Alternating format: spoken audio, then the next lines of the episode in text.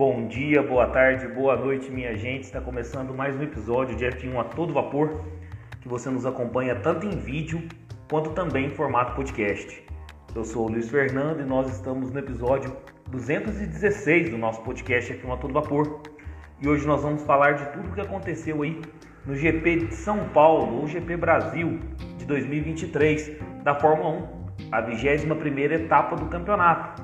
Então vai lá, coloca uma água para ferver, passa aquele cafezinho e vamos falar de Fórmula 1. Deixa eu já adicionar aqui o Kevin, que hoje vai participar conosco aí da nossa live.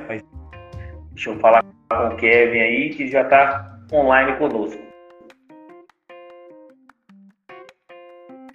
Fala, meu cara. Fala aí. Tudo tranquilo? Tranquilo. Cá estou eu aqui dando as caras depois de muito tempo. Consegui tirar é. um tempinho pra poder conversar um pouco. Ainda bem que foi hoje, né? Se fosse ontem, né, dá. Olha que beleza. É porque você estava em provavelmente trânsito, né? Também pra, pra a é. volta pra casa. Né? Sim, sim. Total, cheguei aqui, era oito e pouca. Agora, o, o, o, fato de você ter ido em Interlagos é, vai te motivar a continuar produzindo conteúdo de Fórmula 1 ou não? Cara, motivado eu estou, a questão é ao mesmo tempo que eu estou muito enrolado, entendeu? Eu não consegui gravar muita coisa. Eu vou fazer um esforço para poder gravar esse episódio aí do Brasil, porque tem uma, foi uma situação bem especial ter ido assistir a Fórmula 1 em loco e tal, então eu acho que merece um episódio. Mas, assim, eu não consigo é, te dar uma certeza de gravar toda semana, fazer episódios toda semana, entendeu? Essa que é a questão. A outra aí é. também que apareceu lá, tava por lá.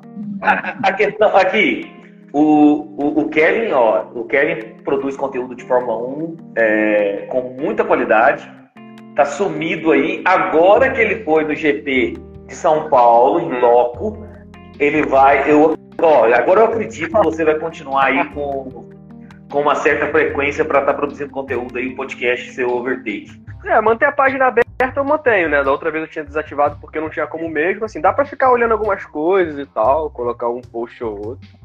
Até porque a temporada tá decidida também, né? Vamos combinar que a gente gosta de falar de Fórmula 1, mas se tiver uma temporada disputada, a gente gosta ainda mais.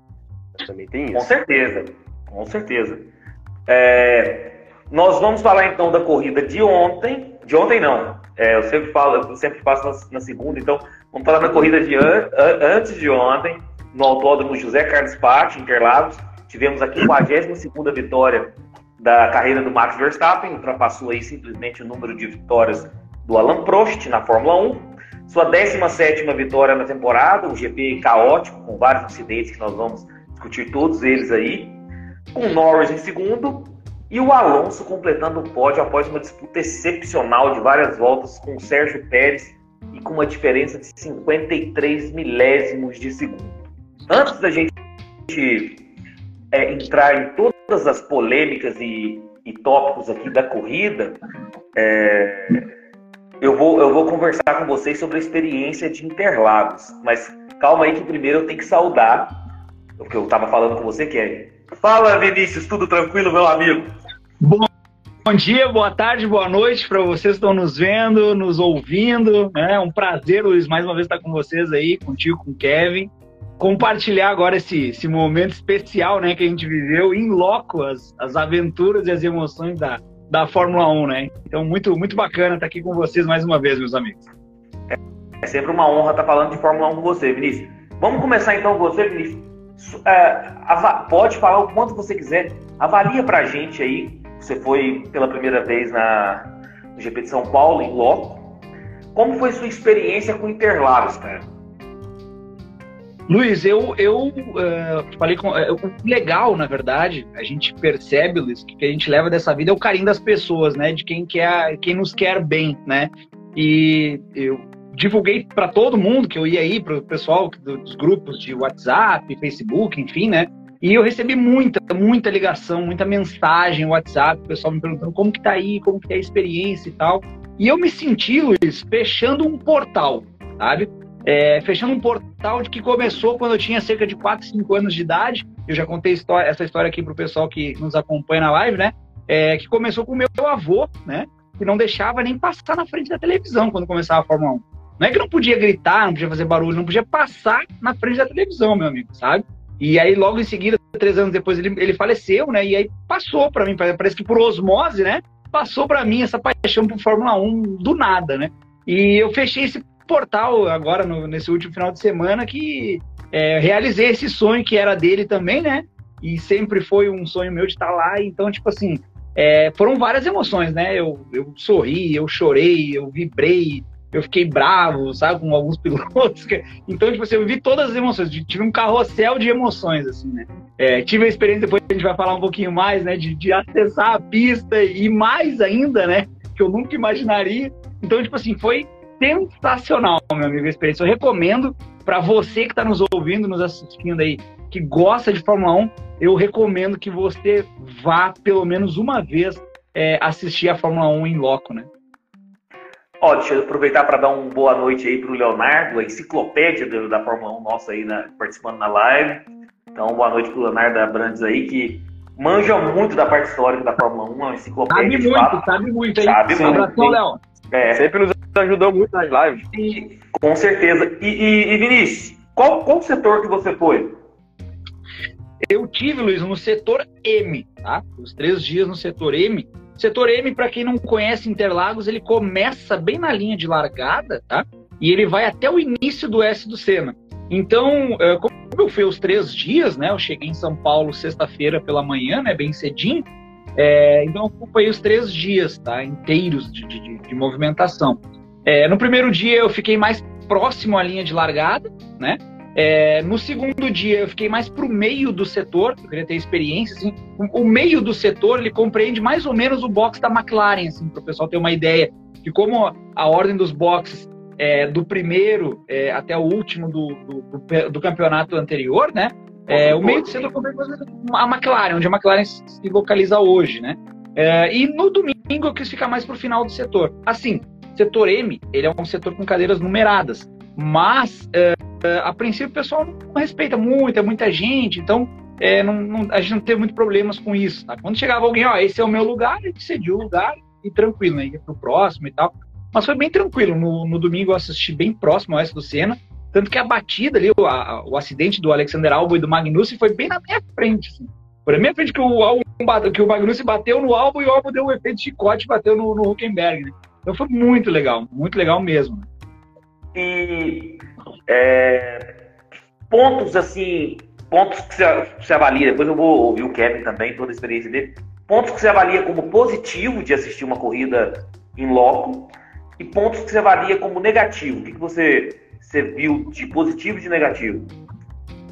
Para mim, para nós, né, que somos amantes da Fórmula 1, que a gente quer ter a experiência uh, completa de saber tudo o que está acontecendo, né? É, como ponto negativo é isso. Você não ouve o rádio das equipes, até tem no, no, nos altos-falantes, quando as equipes falam, é, a, a, a, gente ouve o rádio, tá? Mas muito, é muito mal, assim, porque é, o alto-falante está muito longe. E aí é inglês, então a gente tem que fazer uma força um pouquinho maior para poder entender. Eles não traduzem, né? É, os rádios. É, então, esse, nesse ponto, a gente, a gente não tem acesso a muito ao que, que, que os mecânicos estão falando, o que os engenheiros estão falando, o que, que os pilotos estão falando, né? Então, esse é um ponto que eu, que eu posso é, é, colocar como negativo, né?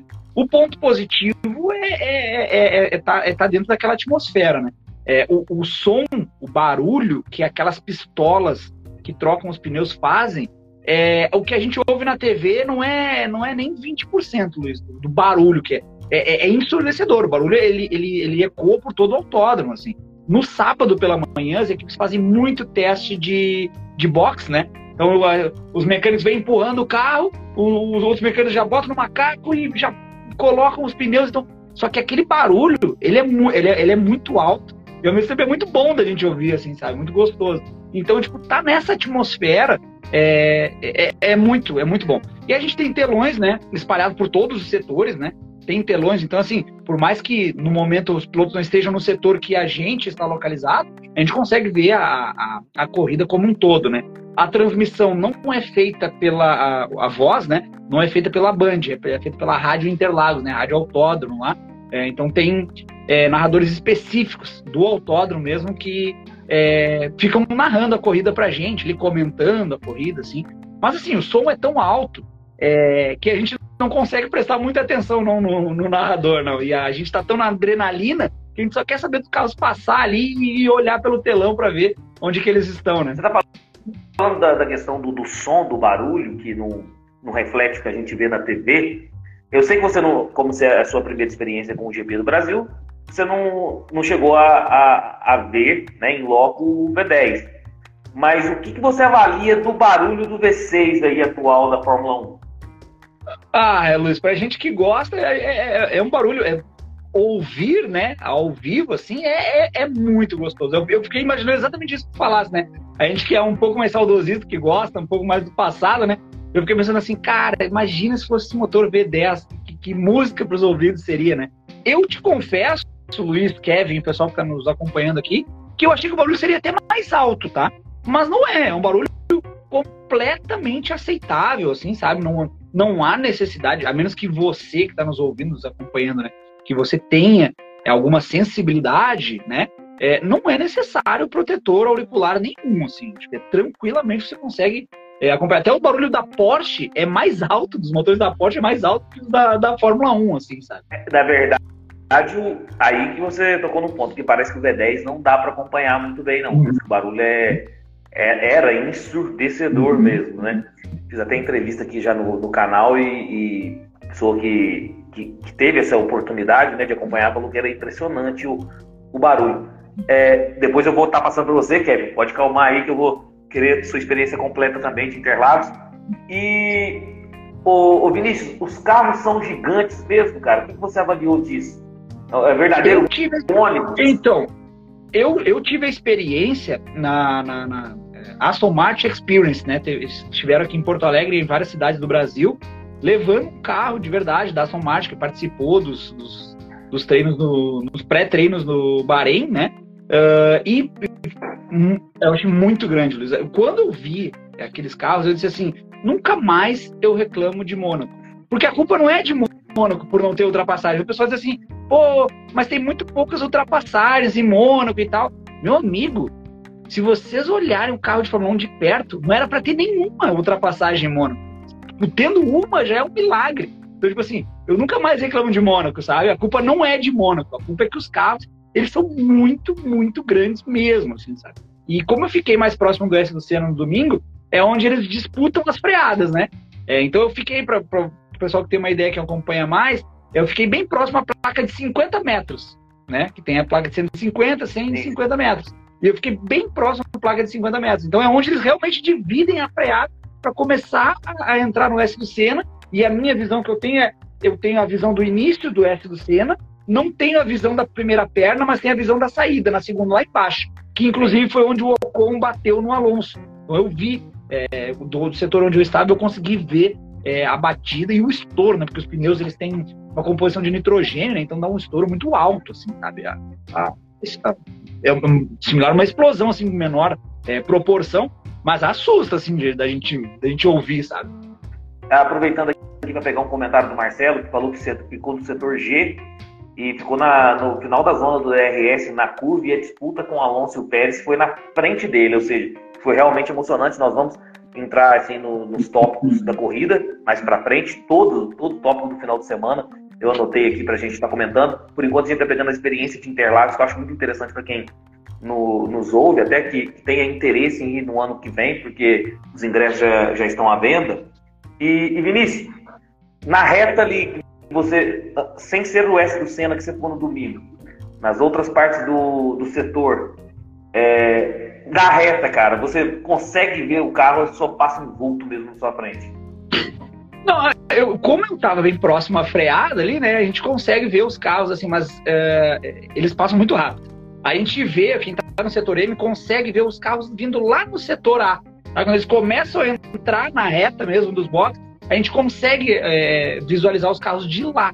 Só que quando eles passam, é muito rápido. É muito rápido. Principalmente quando eles estão em volta rápida, né? No, no, no qualifying, por exemplo, é muito rápido. Então, quando eles dão uma volta rápida, eles começam a carregar a bateria, né, para a segunda volta, aí a gente consegue ter uma, uma, uma, visibilidade muito melhor. Uma coisa que eu quero pontuar aqui, acho que o, o Kevin talvez vá, vá, concordar comigo, é que assim, é, não tem carro feio. A gente vê pela, pela TV, acha alguns carros assim mais feios e tal. Não tem carro feio. Um, um, um, para mim, ponto positivo, tá? O carro mais bonito da Fórmula 1 é a Aston Martin.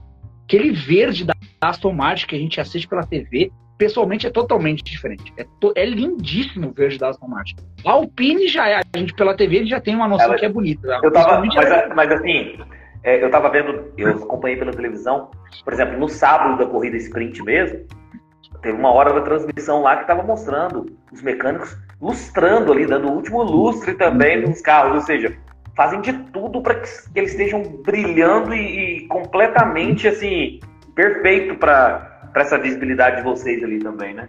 Sim, então tipo assim um carro que me surpreendeu pessoalmente, é, questão do visual, foi a Alfa Romeo. Eu achava a Alfa Romeo meio sem graça, meio feia e tal.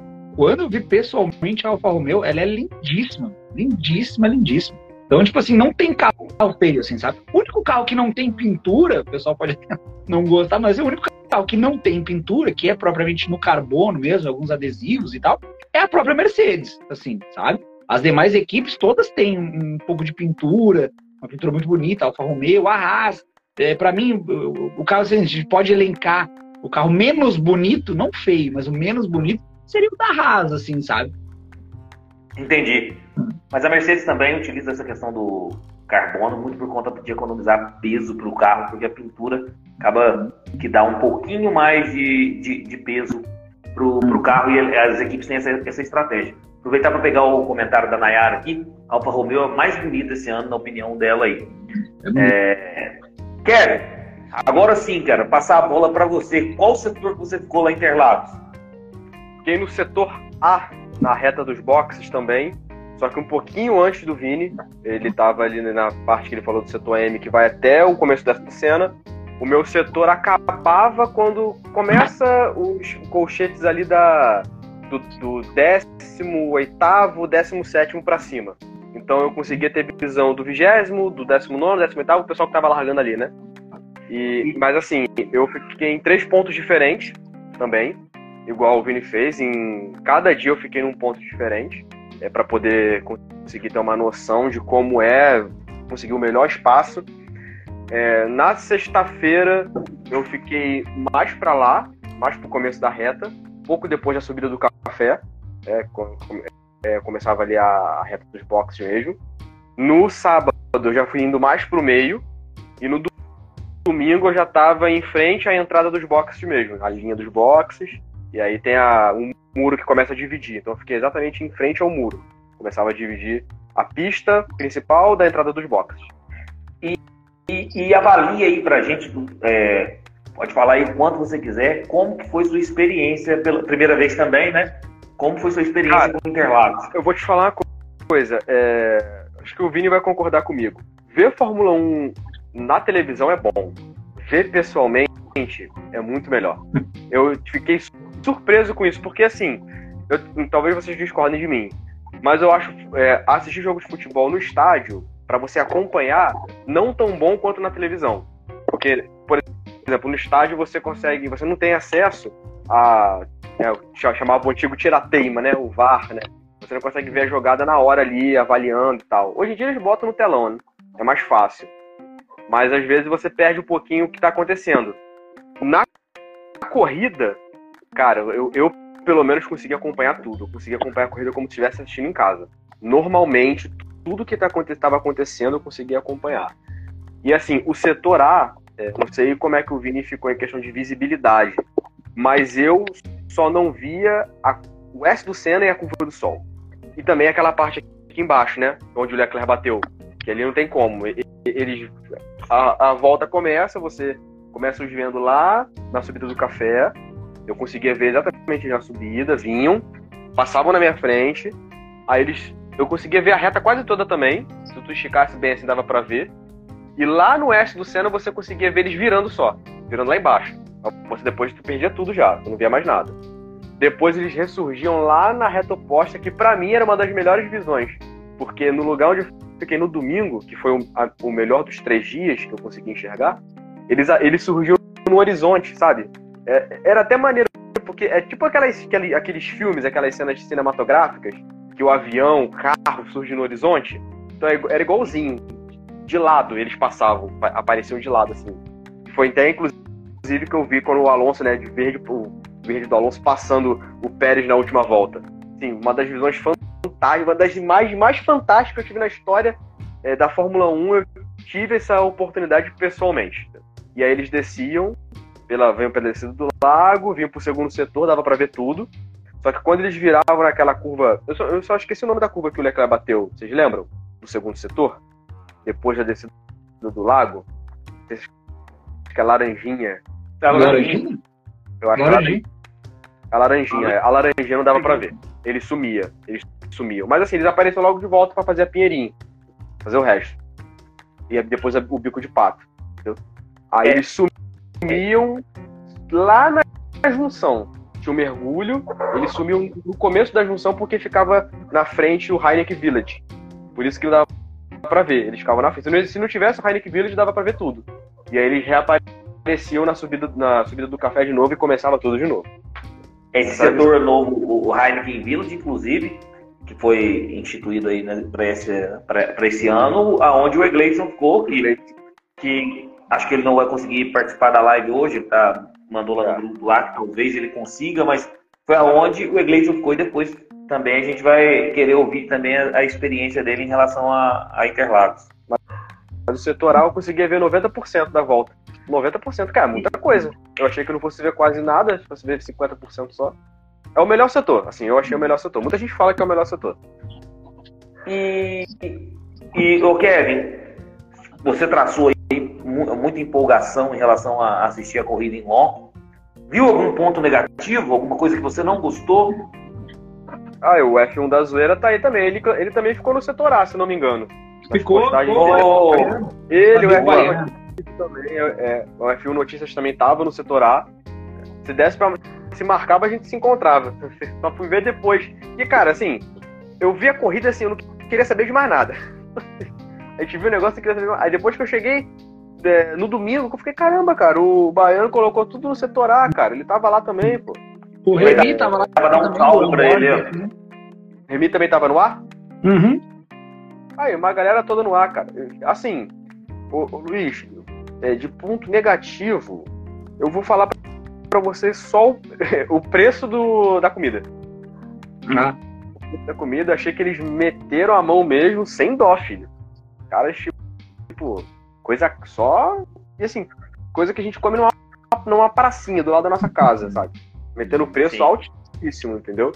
É, é, pra beber também caro. é caro, né? Não é, mas assim, você conseguiu entrar é com água? Ou, você conseguiu entrar com água, ou, ou Vini? Não, você não eu, eu entrei, eu entrei com um bolacha recheada, né? Biscoito, né?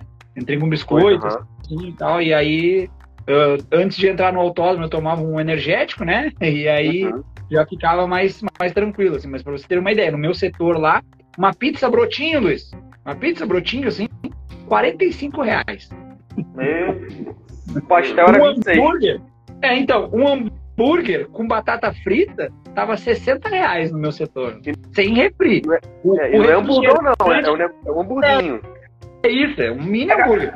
Cara, e, e um... Mas assim, não me assusta porque a Fórmula 1 é um evento bem elitista, vamos combinar. É, Graças a Deus vocês conseguiram, vocês conseguiram ir, é lógico, uhum. né, com o esforço do, de vocês, mas é um, é, o, é um evento de elite, né?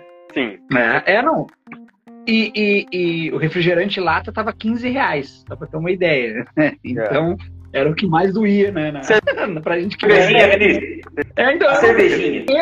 Não, mas você não viu? Não, o preço? Não, eu, acho que era um... No meu setor, era um... tava 11 reais. 11 reais. Isso, isso aí. Do Heineken, 11 reais. Isso aí, mesma coisa. É, acho que o preço era tabelado pros setores. Mesma coisa. É, é, talvez o que me assustou de fato é, foram os preços da, da, loja oficial da Fórmula 1, né? Ah, não, aquilo ali eu nem quis ficar pra ver. uma camiseta, uma camiseta, essas do estilo da que o Kevin tá, por exemplo, 700 reais. Uma camiseta polo, 900 reais. Um abrigo, um agasalho, né, como chama, né, um moletom, tava 1.200 reais. É, é, é, o que, que acontece? É, nós três aqui, até o Egleiton também, são todas pessoas batalhadoras que pô, juntou uma grana e foi pro GP. A gente sabe que Fórmula 1 é elitista. Cara, tem gente que vai lá e entrega 900 reais numa camisa assim, brincando, é dinheiro de pinga, sabe? Sim. Justamente porque Fórmula 1 é um evento, é um evento de, de muita gente rica, né? É, então, Mas, Luiz, assim, Você me, ah, pode me permite, perdão me interromper, a, a parte do ingresso eu já não achei caro. Por quê? Porque tem muita coisa lá dentro. Você não vê É, só. Fórmula 1. Você tem Fórmula 4, é, GT, Porsche GT, a Porsche. Carreira. Qual é o nome da outra categoria? Porsche Carreira, a Fórmula 1. Você tem lá simuladores. Eu joguei lá no simulador, era até o F1 23. Troquei Uhum. um pneu com, com dois caras que estavam na fila. É, pit stop Quantos challenge. segundos? Ah, é, Quantos minutos? a gente. Não, foi rápido, foi rápido. Acho que foi o quê? Uns 3 segundos. Uns 3 segundos, a gente foi bem.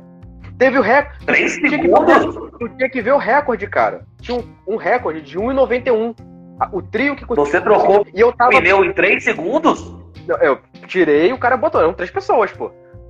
Cara, mas então você tá melhor, tá melhor que, a, que a troca da Aston Martin lá no Não, a gente pô. perdeu ainda, a gente perdeu. Foi 3. Foi 3 ponto alguma coisa, quase 4. O outro foi o quê? 3.2, 3.3, foi um 3.7, 3.8. É, E- vou, e assim, vou ter que... Não. Vai, vai, Kevin. pouco antes, pouco antes de eu subir pra poder fazer a troca com, outro, com os caras que estavam comigo, a galera que tava na nossa frente, que ganhou o desafio com, outra, com outro trio, fez 1.91. Eu, cara, eu vi testemunha ocular. Na hora que eles fizeram o negócio, ficou todo mundo assim, caramba, 1.91, a gente ficou olhando pro relógio, ficou assim, cara, os caras fizeram no tempo da Red Bull. Como é que pode, cara? Achei incrível, mas assim, tem muita coisa lá dentro, Luiz, muita coisa. A gente também É, é, um evento tem, é, é muita coisa. Tinha posto de carregamento do celular também, pra você colocar, com um cofrezinho pra você guardar sua mochila, entendeu? Então, assim, vale, vale muito a pena, vale muito a pena. Não é- no final das contas, não fica caro. Não fica caro. Eu acho que o caro é o é consumo, né, cara? Eu acho que o caro é o consumo, porque se a gente pegar, é, rachar o preço, pegar o ingresso, rachar o preço em três dias, com o tanto de evento que se tem, realmente não, não, não fica caro. Só que esse tanto de evento que tem te faz ficar muito tempo dentro de Interlagos. E, e te, te força, de uma certa forma, a consumir. Aí que eu acho que é o, que é o complicado. Tem que, tem que ter muita. é, eu falo bolacha aqui. Você fala o que aí, Vinícius? Não, eu ia falar que você que nos acompanha aí, que segue o F1 a todo vapor aí, acompanhou com exclusividade as curiosidades de Interlagos, né? Eu fui lá enviado especial do, do, do, do canal F1 a todo vapor, mostrei lá as curiosidades. Essa estação aí que o Kevin falou de, de carregamento lá da Claro, Uhum. é, porta-objetos, mostrei lá com exclusividade. Mostrei também essa questão do simulador, né? Que, que tinha também no, Uhum. no setor M lá. Então você que nos acompanha aí já, já, já viu com exclusividade. Se não viu, tá lá no- nos Reels ali, nos vídeos da, da página, Uhum. acompanha lá. Que é muito legal. Boa. realmente, No meu setor tinha isso, né? Essa questão do simulador. É, E eu acho que mais é isso. que encher, encher a mochila de bolacha, cara. Eu falo bolacha aqui, no, aqui em Minas, né? É bolacha, é Eu- bolacha. eu- é sendo bom, eu, eu consegui fazer sanduíche com um rolo de filme lá pra, pra sanduíche e passou, cara. Aqui assim, é, eu fiquei um pouco preocupado com relação à inspeção, porque eu vi muitos vídeos a respeito, né? Um até, inclusive, acho que do Splash and Go, que ele falou sobre isso e que lá a inspeção era mais, mais rígida. Só que pra esse ano não foi. Pode ser nos outros anos. Mas foi. esse ano, cara, eu consegui passar com duas garrafas de água de um litro e meio. É, então, é, Normal. não- não- não- a, a inspeção não é nada rigorosa, tá? Eles pedem assim, só pra gente abrir a mochila, é, meio que só pra cumprir protocolo, tá? E é sábado, pra você ter Cara, uma que dá pra, pessoa, dá pra pessoa entrar com coisa com arma lá dentro. Tá, Eu fiquei pensando nisso. eu- Dá pra eu entrar fácil, né? no sábado, eu nem revistado não fui. Que isso? Não é que o cara passou uma revista e tal. Não, o cara nem me revistou, só mandou eu passar. Entendeu? Então, tipo assim, por um lado é bom, mas por outro é muito ruim, né? Que nem o Kevin falou, daqui a pouco um psicopata lá armado com um negócio, entendeu? Então, tipo assim, essa questão da revista, a gente que nunca tinha ido, eu não sei o Kevin, mas eu, eu nunca tinha ido, é, eu fiquei bem preocupado, né? De, puxa vida, daqui a pouco eu vou levar alguma coisa, tem que deixar lá, tem que jogar Uhum. fora e tal. Mas não, mochila. É, quem está pensando em ano que vem, mochila, pode entrar mochila de qualquer tamanho, que pelas recomendações sim. era uma sacochila, né? 25 por 25. Uhum, 25. Sim, eu levei exatamente uma na sexta e no sábado. Quando eu vi que tinha um cara no sábado com aquela mochila de mountain, mountain né, de escalar, uhum. eu fiquei, ah, cara, pelo amor de Deus, eu tô de trouxa uhum. aqui, eu vou levar minha mochila mesmo que eu tenho em casa. Tranquilo, tranquilo. Então, tipo assim, a revista nesse sentido é bem tranquila, sabe? É, um ponto negativo, não sei se é negativo, mas acho que sim, né? É, é a quantidade de, de, filas, né? O Kevin ficou no setor que mais tem fila, né? que é o setor A.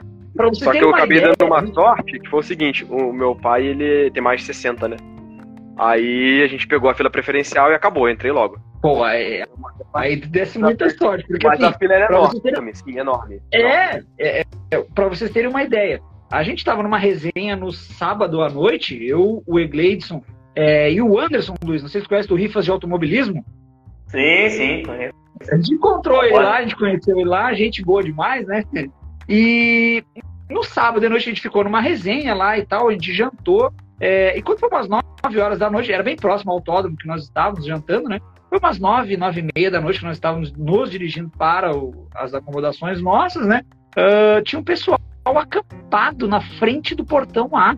E a gente parou aí por curiosidade cidade, né, para perguntar para eles se estão acampados, é para fila, como é que é. O pessoal, não, a gente acampa aqui, já faz mais de 20 anos que a gente acampa aqui. Então, tipo assim, tinha gente desde as 9 horas do dia anterior. Aí eu disse assim, qual é melhor, por, por curiosidade, né? Quando que começa a encher mesmo aqui o setor? Qual horário, né? Esse meu amigo, 5 horas da manhã tá tranquilo. 5 e meia da manhã, essa fila tá dobrando a esquina, tá lá embaixo. Então, tipo assim, é do nada, sabe? Então, o pessoal acampa lá no setor A. Outro setor que tem bastante fila é o setor G. Setor G, que é justamente isso que o Kevin falou, que é da reta oposta. Né, que teve um amigo que comentou agora, agora há pouco, ele que viu a ultrapassagem do, do, do Alonso em cima do Pérez, né? É, é, justamente na reta oposta que é o setor G. Então é outro setor que tem muita fila também, né? Mas é um setor divertidíssimo, né? Quem foi no setor G, que é muito legal, muitas atrações assim no setor, então é bem bacana, né? Ah, eu tenho e... outro ponto negativo que eu lembrei. É, acho que falta mais telões. Achei que os telões eles são meio. Talvez pro lado onde o Vini tava dava para acompanhar um pouco melhor. Mas no setor A só tem um telão que fica no meio do setor. Então a galera que tá para lá, se tiver batendo sol, dependendo do horário, você não vê nada direito. Não vê nada. Pro final da corrida, tava dando para ver perfeito, porque já tava começando, né, o pôr do sol, tava começando a entrar ali da quase 5 horas da tarde, então dava para ver legal. Mas no começo começo, quando deu duas da tarde e teve a largada, eu não tava vendo direito, não. Não conseguindo ver muito bem, não. O meu setor tinha dois telões. Então, falta o, telão, o, cara. E, e, vamos lá, deixa, eu, deixa eu. A Nayara falou que passou até uma reportagem na Band desse pessoal. É, do pessoal que tá acampado. É, muitas, muitas pessoas também, eu já ouvi histórias que também fazem esse tipo de situação de chegar muito cedo pra, porque já tem um. para pegar lugar também, entendeu? Um, é, ao, ao, ao, melhor posicionamento ali para assistir a, a, corrida. O, o, o Kevin, você, quando setor A, o setor A que é o, onde tem o busto do Senna? Isso. Mas eu cometi a burrice de esquecer de tirar foto. Não, que é imperdoável. Imperdoável. Imperdoável. Imperdoável. É. Imperdoável. É. Mas pelo menos eu vi. Eu fui lá, fui até lá. Vi, é. olhei, vi tudo. Fiz... O mínimo, pelo menos, eu fiz, né? O mínimo eu fiz. E... Pode, a gente pode falar do pós corrida. Você tirou foto lá, né, Vini? Isso que eu ia perguntar agora. A gente ia falar agora do pós-corrida. Assim, eu fui com o pensamento de, de invadir a pista, quando fosse permitido, lógico, né? Mas eu fui com esse pensamento. É, então, amigos meus que foram em anos anteriores me orientaram, né? Olha, quando a gente invadiu, a gente vai bem pro final do setor ali e tal, tem que pular uma arquibancadazinha pequenininha, né? mais baixinha e tal, e aí você consegue acessar. E eu filmei tudo, eu filmei tudo. Né? Quando, quando acabou a corrida, é, pessoal, porque a gente sempre perguntou o final de semana todo, tá? Para seguranças ali, vai dar para invadir? O pessoal, não, não vai dar para invadir. A gente vai dar para invadir? Não, não tem como e tal. Só que sempre o pessoal invade a pista, né? Então é, ficou aquele diz que me diz, né? Quando acabou, quando o Max fez a última volta, que todo mundo passou e tal, é, o pessoal já começou a ir mais pro lado ali onde dá para pular que bancada do setor M. É, só que quando a gente pensou em pular, já veio uma galera do setor D. O setor D ele pega bem no meio do S do Senna, sabe? É, e mais próximo dos boxes, onde estava a, a, F4 ali e tal. É, então já veio uma galera lá do setor D. O setor D, para quem é, acompanhou as notícias, é onde foi tirada aquela foto do carro do Tsunoda, Tsunoda. eu acho. Tsunoda. Tsunoda, né? Do carro do Tsunoda. Lá embaixo no fundo, né? Me deu até aflição tá ver essa foto. É isso, o pessoal que estava vindo lá de baixo é o pessoal do setor D, né? Uhum. É, que é ao lado do setor M onde eu estava, né? Então, quando a gente viu aquela galera invadindo, ficou aquele sentimento de, ah, não, se eles estão invadindo, vamos todo mundo invadir. E aí, eu fui um dos primeiros, assim, a, a, a pular, sair do meu setor, né? E eu acessei a pista. E, nossa, eu tô gravando tudo ali e tal, emocionadíssimo, né? Me deitei no chão, filmei tudo. É, e aí, eu, eu fui mais próximo do muro para filmar os boxes por dentro, né? Só, olha aqui, filmar bem pertinho e tal. E conforme eu tô me direcionando ao pódio, eu vi que o pessoal começou a pular nos vãos entre é, é, as cercas ali, né? Onde o pessoal bota, onde as equipes botam as placas com os tempos, né? Para os pilotos é, olharem, né? Eu vi que o pessoal estava pulando por ali. Só que era um, era um, um muro, ele é alto. A gente não consegue pular sozinho, tem que ter a ajuda de alguém. Então eu fui lá já, ajudei o tiozinho a subir e logo na sequência pedi o pessoal, me ajuda, me ajuda. E aí eles me ajudaram e eu pulei para dentro. E aí quando eu pulei, eu tava pit lane, tava simplesmente caminhando dentro do pit lane. Quando eu caí dentro do pit lane, eu estava justamente é, no pit wall da Ferrari, que é a segunda equipe, né? Tava do, no pit wall da Ferrari. Então, de todos os engenheiros ali e tal, e logo mais para frente é o pit wall da Red Bull. E ali no, no pit wall da Red Bull eu me deparei com ninguém mais, ninguém menos que Christian Horner. Eu só apertei a mão do Christian Horner, mais nada. Essa mão aqui faz três dias que eu não lavo, não faço nada. Boa! Então, assim, muito legal. Viu o pódio de perto. O Alonso jogou jogou champanhe em mim, assim, pingou champanhe na gente. Então foi muito bacana. Vi a, os carros depois que eles chegam, né, nos, nos boxes ali. É, vi os carros de perto ali, a Alpine estava do meu lado ali. Tirei foto com os mecânicos da Aston Martin. Então, tipo assim, foi uma experiência surreal. Vocês viram o vídeo do Drogovic que ele fez com o pessoal, assim, ei, pessoal, todo mundo, aquele uhum. mar de... Eu tava justamente atrás do Drogovic naquele momento. Eu fiz o vídeo do Drogovic nas costas dele, e aí alguém mandou uma foto hoje de tarde é, que tiraram do Drogovic de frente e aparece eu no fundo. Apareceu pra ver. Legal. Manda pra, ver oh. manda pra gente lá no grupo. Bota eu lá vou depois. mandar pra vocês verem. Então, legal, legal. muito legal. Ou eu consegui ter, ter essa, essa, essa experiência, né? Experiência completa, que eu nunca imaginaria que eu, que eu Mas, ia conseguir. Ô, Vini, mas e a questão do S do, do S do Senna? E a questão do busto do Senna, que você conseguiu também ah, tirar foto lá? Então, foi aí, foi pós-corrida também ou foi antes? Não, foi, foi no, no, na invasão, né? Aí o que aconteceu? O mar de gente tomou conta, né? Aí eu desci, saí do, do, do pit lane, né? Depois que acabou o pódio e tudo e tal, eu, eu fui para junto da galera ali que tinha invadido ali a pista e tal. Só que eu, o meu voo era às 9 horas da noite, ou seja, eu tinha que estar no, no, no aeroporto às 8 horas no máximo, né? E eram já, tipo, 5 horas da tarde. Mentira, não, eram umas 4 e meia. E aí eu fiquei preocupado, né? Eu disse, eu, eu preciso sair daqui, eu não vou chegar, né? E o trânsito de São Paulo é complicado. Mas eu disse, eu não, não vou me perdoar, né? Eu preciso ir lá ver o busto do Senna. Então, tipo assim, só que do setor E até o setor A, a gente passa toda a reta dos boxes. É de uma ponta a outra do, do, do circuito, sabe? E eu fui, eu, eu, sentei na linha de largada, tirei foto na, na linha de largada, na linha de chegada e tal, né? Me emocionei bastante, foi a linha que um dia o Senna cruzou, né? Tantas e tantas vezes, né? É, e eu tive que ir até o setor A. Eu fui desesperado, consegui chegar no setor A. É, e foi porque assim, o busto do Senna, o Kevin sabe bem, né? Ele não tá no início do setor, ele tá mais na parte do meio pro final do setor A, né? Então eu fui Quer dizer, ao contrário, né? Ele tá no início, né? Porque o setor começa de acordo. Se for pensar na, numa volta, ele começa, é, começa de lá, é. É isso. Então eu fui correndo até lá, com medo de não conseguir é, daqui a pouco voltar de Uber. Eu disse, meu Deus, é, se der alguma coisa não conseguir pegar o voo, tudo bem. Eu, eu, a gente dá um jeito, sabe? Mas eu não posso vir aqui e não tirar. Eu tava com uma dor no coração de não poder ter acesso ao, ao busto do Ayrton, né? E eu fui até lá, fui até lá, tirei foto, fiz vídeo. É, então foi, foi uma, uma, pra gente que é, que é fã, assim, do Senna, né? É, foi uma emoção muito grande, cara. Eu, eu confesso para vocês, assim, chorei de verdade, é, porque realmente é, é, uma emoção, cara. É, a gente sente uma, uma atmosfera é totalmente diferente, sabe? Totalmente diferente mesmo. Então eu consegui, consegui chegar até lá, fui no Buceno, depois sair correndo para ir embora, pegar um Uber, pegar um táxi para poder é, ir embora. Mas assim, o busto do Senna é realmente lindíssimo. A obra da, da Lalali Senna, né, que é, que é filha da Viviane, irmã do Ayrton, é realmente é uma coisa surreal. Aproveitando é. o gancho que a gente está falando de Senna, hoje, exatamente hoje, fazem 30 anos da última vitória do Ayrton na Fórmula 1, né, em Adelaide, no circuito de Adelaide, na Austrália, né. Então, realmente foi uma coisa muito emocionante para mim, assim. É, excelente, excelente, Gan. O, o, o Kevin, e os carros? Você, ah, você já tinha tido uma experiência, acho que num shopping no Rio, Ah, né? mesmo do, é... do Vini, Aston Martin. É, realmente os carros são gigantes mesmo, né? Sim, um ônibus. É uma banheira. Uhum. São muito grandes e realmente é, torna difícil você ultrapassar em Mônaco. Não tem como. A pista de Mônaco ali cabe. Em, em alguns pontos cabe um carro e meio do tamanho desses aí agora. Então, realmente é muito difícil se ultrapassar. Mas eu vou te falar, todos os carros são lindos. Lindos, lindos demais. Até aqueles que eu achava que fosse ser mais feinho, tipo a McLaren. Não acho a McLaren tão bonita. Cara, linda demais. Muito bonito. Boné. Os carros mais bonitos. Boné, boné, boné, boné. Boné, boné, ah, boné. Calma, tá aqui, ó.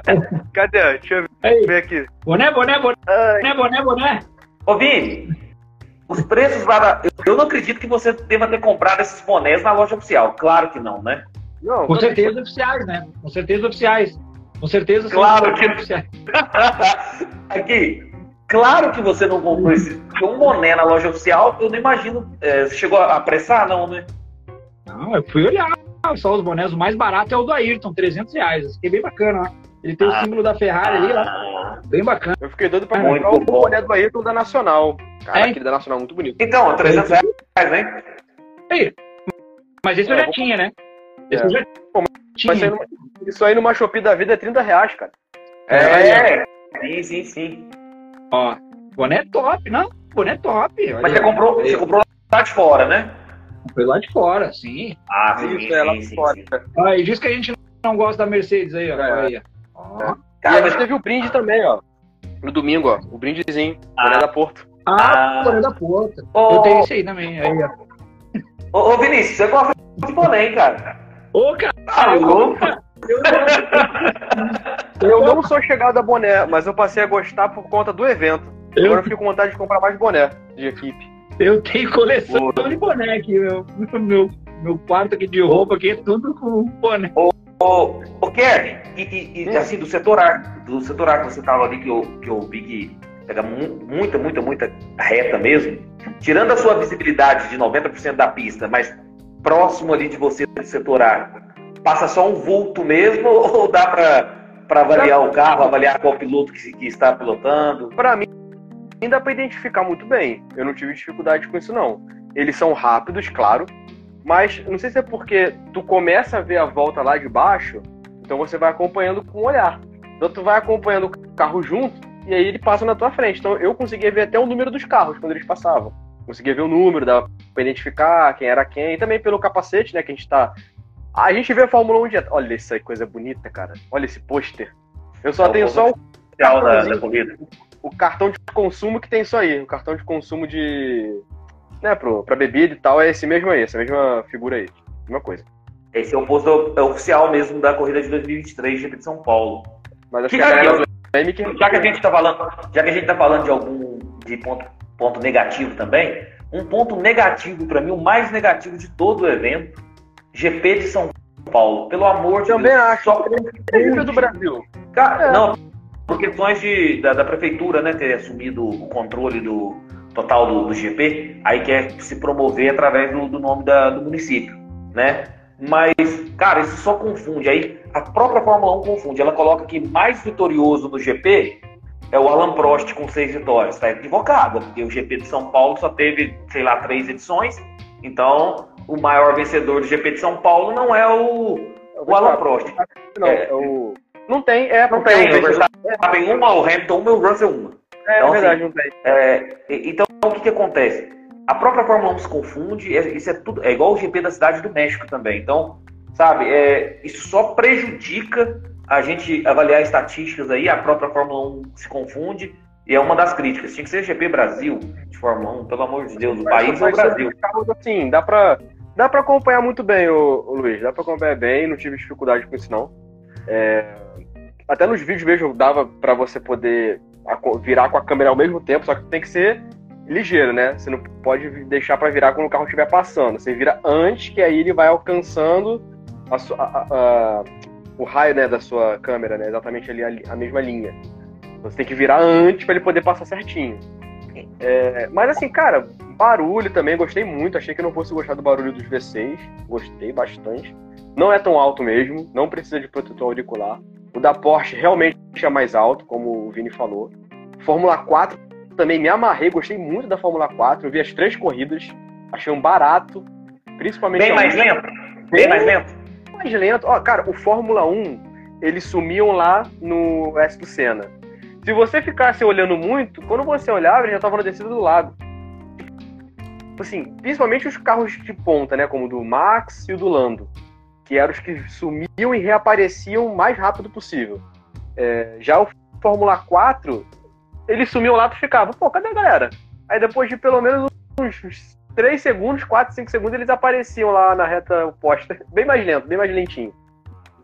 Boa. E agora falar um pouquinho da, da corrida, aquela, aquela tradicional nota. É.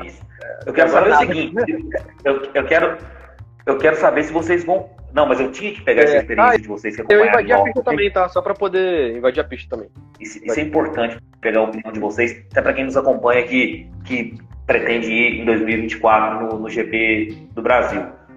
É, Vinícius, se você não conseguir é, separar o, o, racional do emocional, você e o Kevin, eu vou entender completamente. Mas a corrida em si, sua nota para a corrida, se você gostou da corrida, se, se, se o emocional falar mais alto, não tem problema. É, eu, como assisti na televisão, eu vou avaliar como se fosse qualquer outra corrida, tá bom? O que, que você acha aí das considerações? Você tá mudo. Você tá, tá, mudo. tá mudo, é, tá sem som. Agora sim. é, não, eu consigo separar, assim, sabe, Luiz? É, eu acho que a corrida presencialmente ela é uma é, pela TV ela é outra, realmente, sabe?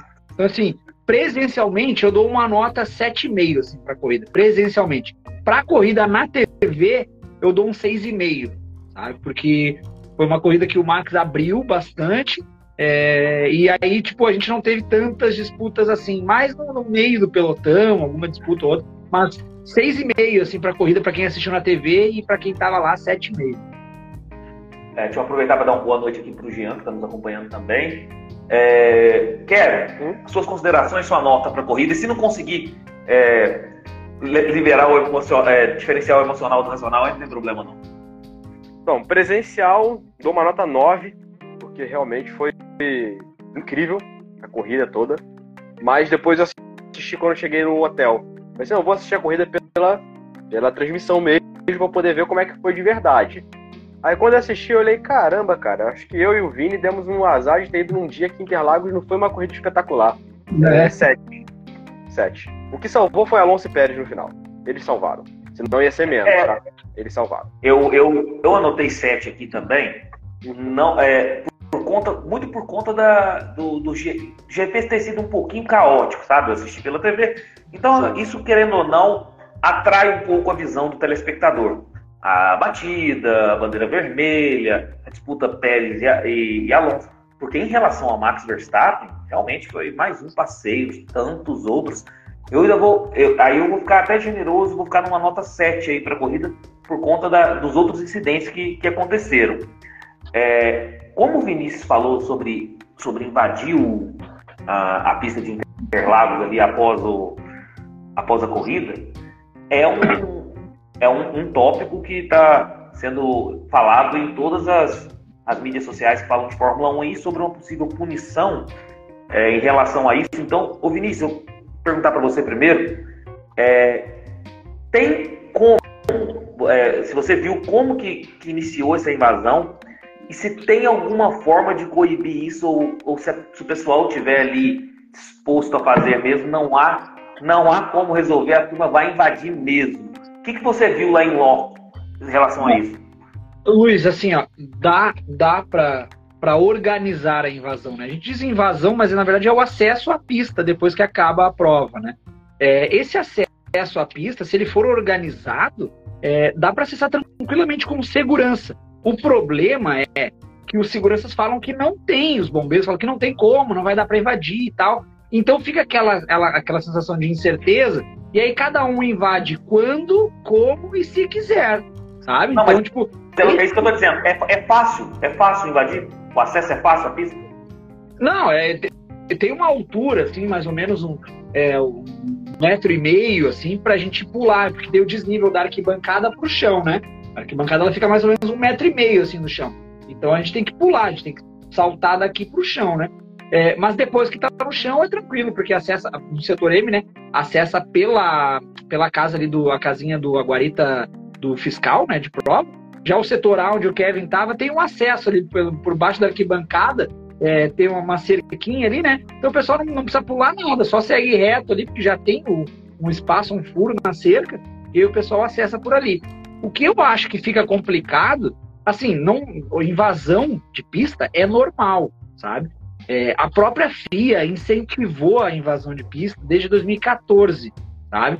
Então a gente vê espetáculos lindos, por exemplo, em Monza, que os tifose tomam conta simplesmente do autódromo quase que todo. É, é, teve é, episódios parecidos com esse do Brasil na Austrália, por exemplo, né, onde repórteres invadiram é, a pista antes do término, né? Então foi, foi até mais complicado do que do que foi no Brasil, assim, sabe? É, o, que vai acontecer, na verdade, que a FIA pediu é, que os organizadores do GP de São Paulo é, anunciem é, um plano de, de, de é, erradicação total de invasão à pista no GP de São Paulo. Então, provavelmente no ano que vem, quem for até o GP não vai conseguir invadir, porque o número de seguranças vai ser muito maior, porque é justamente isso que a FIA quer, né? que é os organizadores apresentem um plano, um contingenciamento total é, de, de acesso à pista, né?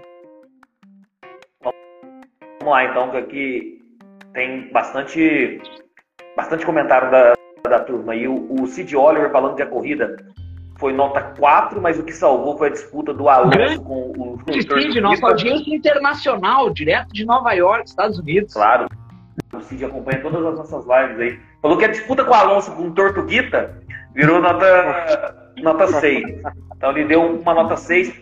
O Jean falou que a sprint foi 10. Eu não achei isso tudo, não, mas nós vamos comentar aí quando a gente for falar um pouquinho da sprint. Não achei que a sprint foi nota 10, não. Eu achei que foi, foi assim, bem razoável, mas tudo bem. E achei que foi talvez uma das piores em Interlagos. É...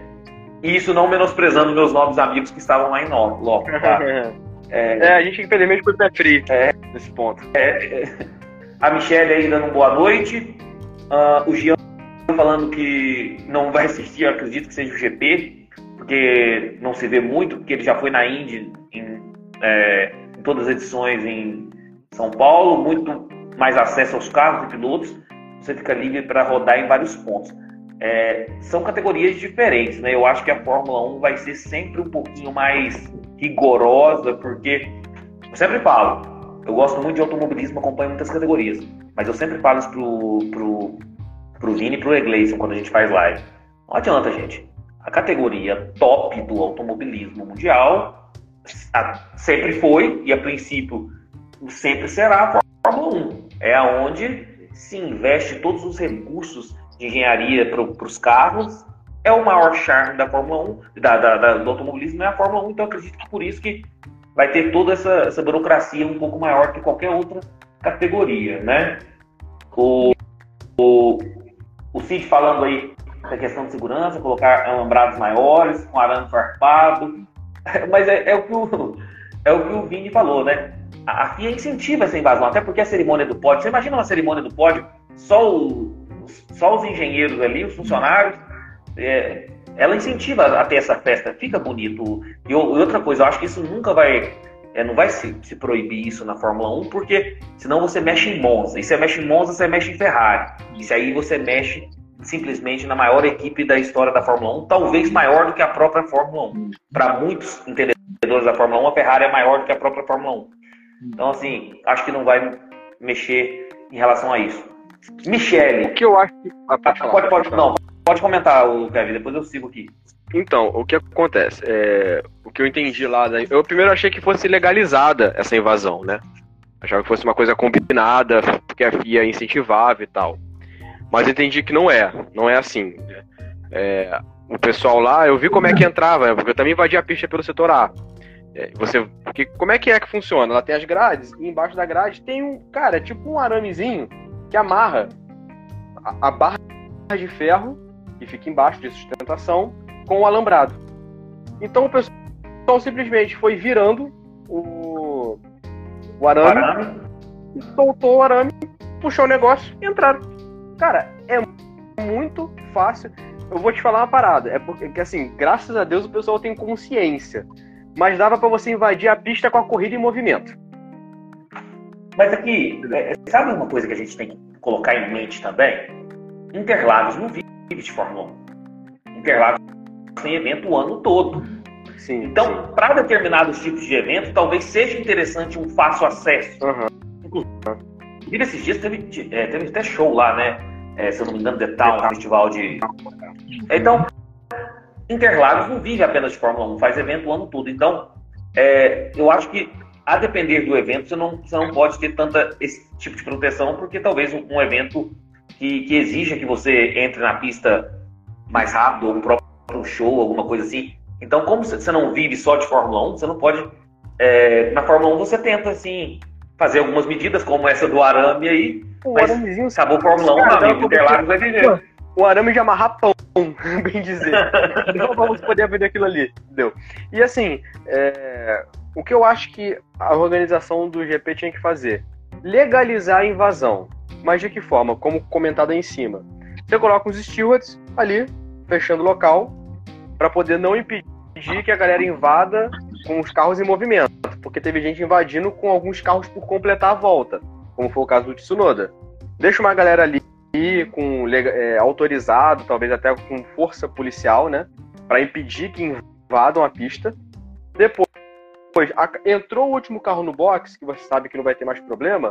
O pessoal próprio, os stewards começam a abrir o portão, é o portão não, o arame ali começa a abrir, né, com fácil acesso puxa a grade, galera, vai.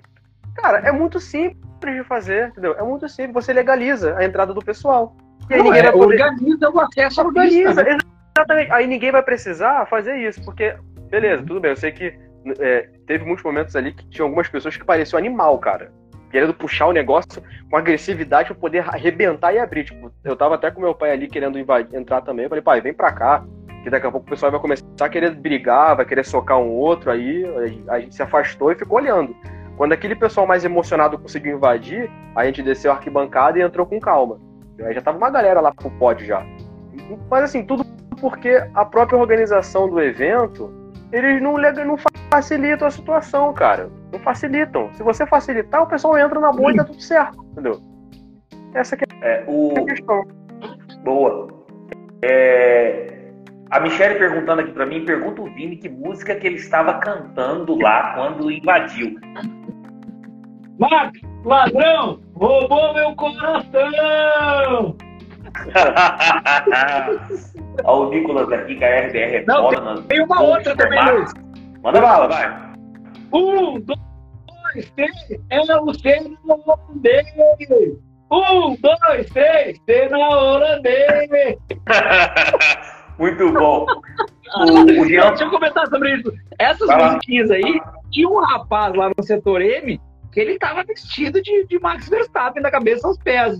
E ele tinha uma voz estridente, assim, que ecoava no setor, né? Então ele falava, ele, ele que tava cantando essas músicas, né? Max Ladrão roubou meu coração. Um, dois, três, cena holandesa. Então, assim, foi um, um ponto alto ali do setor, assim, foi uma atração. Então ele falava que ele estava muito alto, porque assim, a gente via muito muita torcida assim pro Hamilton, né? Acho que em todos os setores, assim, onde o Hamilton passava, o maior torcida que tinha. É, então, torcida. Tipo, para um piloto só é a maior torcida. É, então tipo assim, aí ficou a voz desse rapaz aí, muito simpático, eu conversei com ele e tal. É, e ele gritava direto, cantava, assim, então eu só vou, é, eu só vou, eu só vou falar da história dessa musiquinha que é o seguinte. Eu, eu gosto muito de, da, de acompanhar a NBA. Sempre gostei muito. Agora eu acompanho menos porque os jogos são muito tarde, eu tenho um filho pequeno, mais difícil, mas, mas tô acompanhando a categoria ainda sempre. Então sempre acompanho a NBA. Isso aí surgiu de uma narração na qual, se eu não me engano, o Romulo Mendonça, falou, na ESPN, falou sobre Lebrão, ladrão, roubou meu coração. Seria o, o LeBron James numa partida que ele fez chover. E aí agora tá transformado aí pro, pro Max Verstappen. O Nicolas falando que a RBR é foda, Gol Supermax. O Jean até é, debatendo aí, falando que a Índia é top também, falo isso como piloto. O, o Jean, realmente, eu acho, eu acompanho algumas corridas da, da Índia, eu acho realmente sensacional, inclusive pelo cenário americano aí, a Fórmula 1 agora está tentando competir com, com a Indy. É, curto muito a Indy, mas a categoria principal do automobilismo é a Fórmula 1. É, quando a gente fala de, de, de Ayrton Senna, a gente fala de Fórmula 1. Quando a gente fala de, de Jack Stewart, é Fórmula 1. Quando a gente fala de Nick Lauda, a gente fala de Alan Prost, de Max Verstappen, de Lewis Hamilton, de Michael Schumacher. É, a relevância que esses pilotos têm no cenário do automobilismo, toda se faz em cima da Fórmula 1. Né? Então, assim, ainda, eu ainda mantenho a minha opinião de que a Fórmula 1 é a maior categoria do, do automobilismo. Assim, Não, e, foi, e foi um show à parte quando a torcida invadiu a pista ali, porque o pessoal começou olê, olê, olê, olá, cena, cena. cena. Então, tipo, assim, foi Sim. de arrepiá-los, assim, uma multidão é, gritando isso, sabe? Até na hora do pódio, houveram algumas vaias assim pro Max, mas foram até foram bem poucas até assim, sabe? Na maioria o pessoal gritou Verstappen, Verstappen, assim, né? Então foi, foi bem respeitoso. O Alonso vibrou demais com aquele pódio dele, né? Ele vibrou é, efusivamente, assim, então foi bem, bem bacana. Deixa eu aproveitar aqui antes da gente entrar na corrida.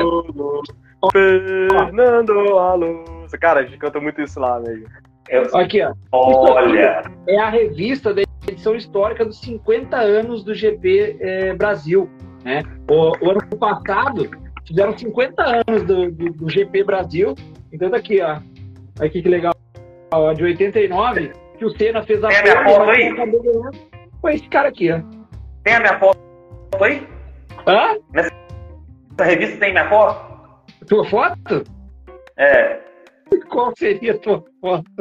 Não, a minha, minha foto, a minha pessoa aí, tem, tem não? Pô, não tem, velho. Procurei. Venci três vezes no Interlagos aí, no videogame. Não é? Pô, sacanagem, assim, cara. É, então. Essa, aqui, ó. Aqui é um momento memorável, né? A apoteose do Senna em 1991, né?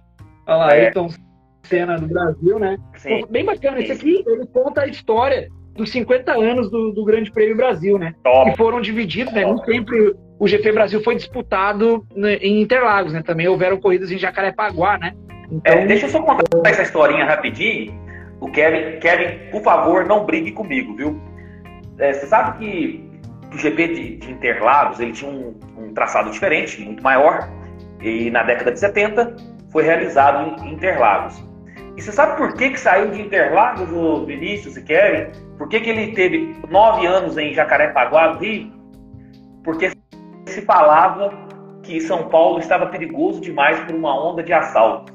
E aí nós tivemos nove anos de GP no, no Rio. Ou seja, o que eu quero dizer é o seguinte: é, hoje em dia, se a gente falar de Rio de Janeiro, é um pouco, é, pouco não, bem mais perigoso do que São Paulo. Então nós tivemos o GP no Rio, porque o Rio era mais tranquilo que São Paulo. Acredita e eu nisso? posso endossar mais o que você fala, Luiz. Embora eu seja carioca, raiz, eu sou particularmente contra a ideia da Fórmula 1 vir para o Rio de Janeiro.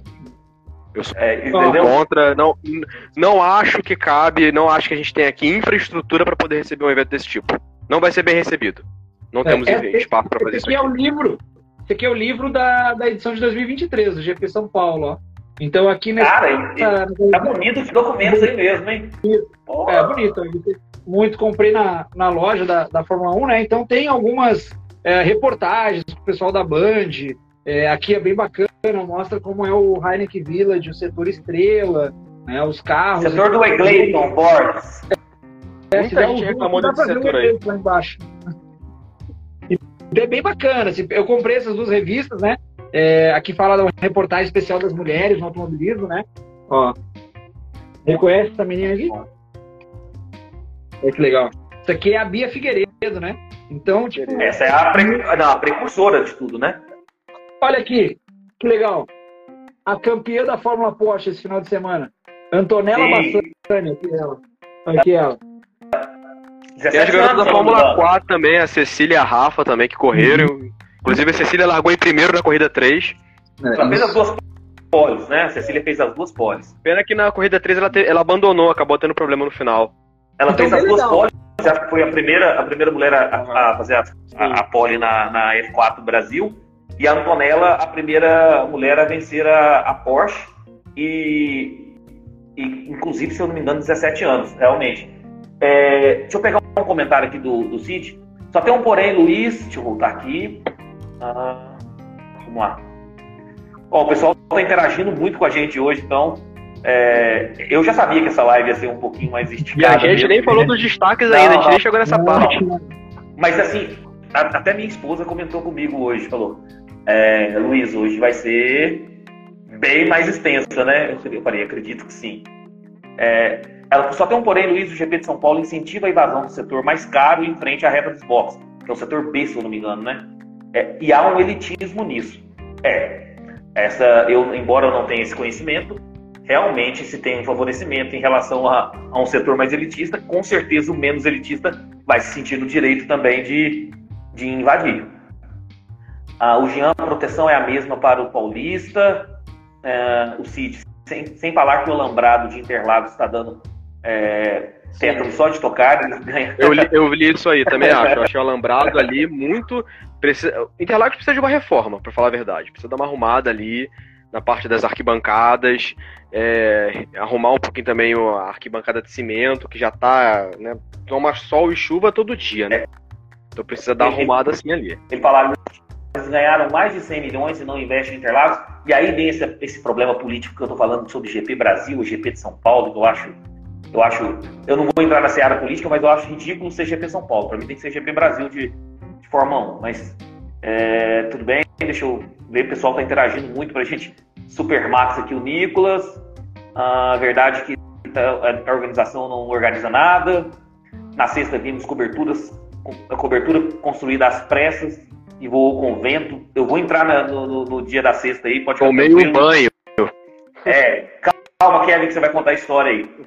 O Nicolas Super Max, mas o Nicolas torce pro Max, hein, cara? Eles, o comentário dele é só o Max Verstappen.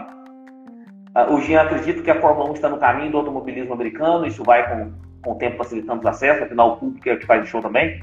Grande parte da Liberty, que é isso, meu amigo. Inclusive, são três corridas na, nos Estados Unidos nessa temporada, a próxima agora em Las Vegas completando aí as corridas dos Estados Unidos. O Cid Oliver, esse bordão é do Rômulo Mendonça, do Papai Lebrão. Até nisso volta originalidade ao Max. Não deve ser torcedor do Max. Quando falamos de Michael Mas também lembramos de Abu Dhabi 2021. Nossa, o pessoal está interagindo muito com a gente. Vamos lá. Uh, setor da Porto foi com Deus na sexta, foi aí. E agora o RT, RT aqui, RT Parjado. Boa noite, galera. Boa noite. Vamos, vamos continuar então aí agora os tópicos. Ô, Vinícius, me conta uma coisa, cara. A gente comentou isso na live passada aí com o Egleison, quando a gente teve a notícia de que quem cantaria o hino nacional seria a, a Ludmilla. a gente, peguem o episódio anterior aí, pega a análise aí do GP da Cidade do México que no final a gente comenta um pouquinho sobre o GP Brasil aí. A gente falou sobre a questão da Ludmilla. O que, que você achou, cara, disso tudo? Tá mudo, Vinícius? Voltei. É, eu acho que resume é, crônica de uma tragédia anunciada. Eu acho que era, era, era visto que isso ia acontecer, né? É, a gente falou também um pouquinho na, na, última live, né? Como tu citou muito bem aí, Luiz, que a gente fez essa análise, né? Eu, eu me, me aventurei lá a palpitar, né? E dito e feito, né? Aconteceu o que eu, o que eu previa. É, eu acho assim, tantas outras vozes a gente teria para colocar ali, sabe? É, pessoas que realmente é, se dedicariam mais, né? É, hoje a gente até conversando sobre isso, é, alguém deu um, a melhor sugestão para mim de todos seria a Alcione. Imagina a Alcione cantando o hino brasileiro, o hino do Brasil com, aquela, aquele vozeirão dela. Falei do Pericles, assim. Então, assim, quando a gente fala, não é preconceito com o ritmo, com o estilo que ela representa, que é o funk, né? Não é isso. É, mas é a pessoa que não tem identificação nenhuma. Primeiro, não tem identificação nenhuma com o automobilismo. Começa por aí, né? É, e segundo, a gente sabia que isso ia acontecer, né? Não, é uma pessoa que não tem familiaridade nenhuma com o hino, é, que nunca cantou, nunca, nunca teve presente numa, numa, é, é, num evento solene desses, né? Então, assim, a gente tinha. Ela, a Ludmilla até postou que é, criou uma, uma homenagem para Whitney Houston, né? Que a roupa que ela estava vestindo, uma homenagem da Whitney, né? O pessoal até brincou, né? Que ela, ela mirou na Whitney Houston e acabou acertando na Vanusa, né? Que a Vanusa acabou errando. Juro. Então, foi. É... Então foi bem. eu, eu penso o seguinte também. Se eu vou, por exemplo, no, no meu setor de trabalho, se eu vou fazer algo no meu setor de trabalho, eu tenho que estar minimamente preparado para aquilo. É, é, é, vamos dar um exemplo aí, o Vinícius. Se eu vou para uma audiência, eu tenho que estar minimamente preparado para isso. Minimamente preparado para saber do que se trata aquela situação e ter bagagem e preparo suficiente para estar tá lidando com qualquer tipo de situação que acontecer ali. Eu acho que, que assim, até o Cid falou aí, só vai pelo hype, sabe? Hum. Só vai pela mídia, só porque tem, sei lá, 40 milhões de seguidores no Instagram, então eu tenho que, como tá no hype, tá na mídia, eu tenho que chamar. E eu acho que esse preparo, é, esse preparo se dá com, com profissionalismo e geralmente essas, é, esses cantores que têm um pouquinho mais de bagagem musical, é, geralmente já, já sabem lidar com isso. Eu vou me preparar pro. Pô, eu vou cantar no GP Brasil de Fórmula 1. Hum. Então, assim, eu tenho, eu tenho que ter um certo preparo ali me parece completamente um, um, um descontrole, que talvez foi esquecida a letra justamente por não estar completamente preparada para estar tá fazendo aquilo. E deu no que deu. E os memes aí estão rolando em cima dela. Eu, eu é. nunca. A gente falou na live, a gente não aprovou ela desde, desde, desde o início, né? E a, e, e a desculpa que ela deu foi pior, né, Luiz? A emenda foi pior que o soneto, como diz, né? É, se ela diz assim, se ela admite, olha, pessoal, eu estava muito nervosa, foi uma emoção muito grande, eu realmente me esqueci, ok, tudo bem, todo mundo falha, né? Mas dizer, colocar a culpa na, no som, não, realmente teve um problema técnico no som, é, é, é, isso não é verdade, porque a boca dela não se mexe, tem os vídeos, né? ela foi filmada, a boca dela não se mexe, ela começou com um ouvira. Gente, o Miguel, o Miguel do Cavaquinho estava cantando, olhando para ela para ver se ela se pegava, se, ele, se ela pegava a parte silábica dele ali para cantar, para retomar o, o, canto. É, então, tipo assim, ela não cantou, ela, ela esqueceu aquela parte. Então, dizer que foi um problema técnico, isso ficou, ficou muito feio, assim, pra ela. E você conseguiu acompanhar isso? Você conseguiu acompanhar do setor M ali, tranquilo? Não, não, eu não vi ela. De onde eu estava, eu não, eu não tinha visto. Você também não, né? Porque ela tava. Não, nada. Não deu nem pra ouvir nada, na verdade pessoal tava. Não, tanto que eu falei assim o pessoal nem deu ideia que tava rolando o hino. O pessoal começou a é. conversar e tal. Parecia que tava rolando. Não, a gente ouviu ali, sabe? É, a, a, o início do hino, ela começou a ouvir a do Ipiranga e acabou. Aí, aí o pessoal começou a cantar. Eu disse assim, ué, mas ainda falei assim, brincando, ué, mas quem é que vai cantar? É ela ou é a gente? e ela parou de cantar, daqui a pouco ela foi lá no, no, no final. Mas teve aqui, Luiz, deixa eu, deixa eu citar aqui uma, uma menção honrosa, eu que te mandei o vídeo lá de um, de um torcedor bravo, torcedor corajoso. Ainda vou postar. Do Ainda Cruzeiro, vou postar. cabuloso. Cruzeiro tava lá. E aí a torcida do Cruzeiro, eu tenho que fazer esse registro aqui. A torcida do Cruzeiro tava, tava presente lá, porque quando tem a página do, do hino que a imagem do Cruzeiro resplandece, pessoal, foi mesmo, ah, foi. Ali eu identifiquei a torcida do, do Cruzeiro. Aqui, você, já, você já ouviu um ditado que fala que é o seguinte: qualquer lugar que você for, você vai achar um mineiro? É. Tem mineiro é em tudo quanto é lugar que você imagina. Verdade. Então... Quando chegou na parte da imagem do Cruzeiro resplandece, o pessoal cantou com vontade, meu amigo. Ali eu vi que Minas estava bem representada. Kevin, quer comentar sobre o hino aí? É, foi o que eu, o que eu falei, não, deu, não deu pra ouvir nada, na verdade, porque o pessoal no setor A tava todo mundo conversando bastante. E não sei se, não sei se foi por conta da cantora, a galera não deu muita ideia, não, sabe? Então eu só fui descobrir do fiasco aí do hino depois que eu cheguei em casa. Depois que acabou a corrida que eu fui descobrir o que aconteceu. Até então tava completamente por fora. É, então é, vamos, vamos prosseguir aqui, ó. Excelente live, rapaziada. Parabéns. O T, não sei, tá, tá, é um nome. Amigo meu, Levi aí. Aí, show. Alcide, quando vamos falar do hino nacional, execrado por uma, franquia, por uma fanqueira. Eu odeio a Globo, porque inventou isso. Foi a Globo naquela pré-corrida, e isso virou moda, seja que o cantor for a chance de dar merda é 90%. Temos que parar com isso, colocar ele igual a Copa. Na verdade, não. Tem que colocar a pessoa preparada, assim. O, o, o GP da Holanda, GP dos Países Baixos aí deste ano, a cerimônia do pódio foi cantado, o hino do. O hino, foi até uma quebra de protocolo, foi na cerimônia do pódio. Foi cantado o hino da Holanda para o Max Verstappen, que uma moça, que eu não sei o nome, que ela simplesmente deu um show de interpretação. Não sei se você lembra, e ela ela cantou a cerimônia do pódio lá para o Max Verstappen, do GP da Holanda, de uma maneira excepcional. Então é, é, é ter mais preparo, saber o, o, evento que você está, está, está indo ali, ter um, um certo preparo. Uh, eu moro aqui nos Estados Unidos e eles são mestres de organização, mas de vez em quando eles falham também. Cantores florei o hino americano e viram Deus nos acuda. É uma péssima ideia. Cid Oliver aí. Uh, o Nicolas Garcia o que esperar da Ludmilla cumprimentada por lacrador Hamilton 44 no GP Brasil? Ai, meu Deus. Uh, a Nayara passou o ensaio dela sábado à noite, aí no domingo entrevistou ela, falou que estava nervosa, realmente ela não cantou. Uh, o Maicon, era melhor colocar o Zeca Pagodinho, pelo menos tinha desculpa, tinha bebido um pouco aí, tá? o Ciro falando da cesta aí do Vendaval, que levou o talento da Ludmilla junto. Vamos, vamos, lá então, agora passar para o próximo, próximo tópico aí para a gente estar tá comentando. Ô, ô Kevin, agora eu vou começar com você. Você chegou a falar que, que embora a experiência de Interlagos é sensacional, talvez você e o Vinícius não tiveram tanta sorte em relação à corrida, é. E que também é complicado quando já tem um campeonato completamente decidido.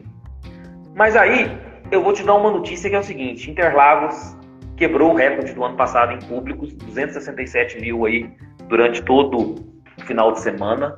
Mesmo com o campeonato decidido, seja em construtores ou seja em pilotos, a corrida nem tão sensacional assim. A que se deve isso, cara? Quebrando recorde de público. Porque a corrida de Interlagos sempre dá um show à parte, independente do campeonato. Tivemos outros campeonatos que já foram decididos no passado, mas Interlagos sempre deu um show.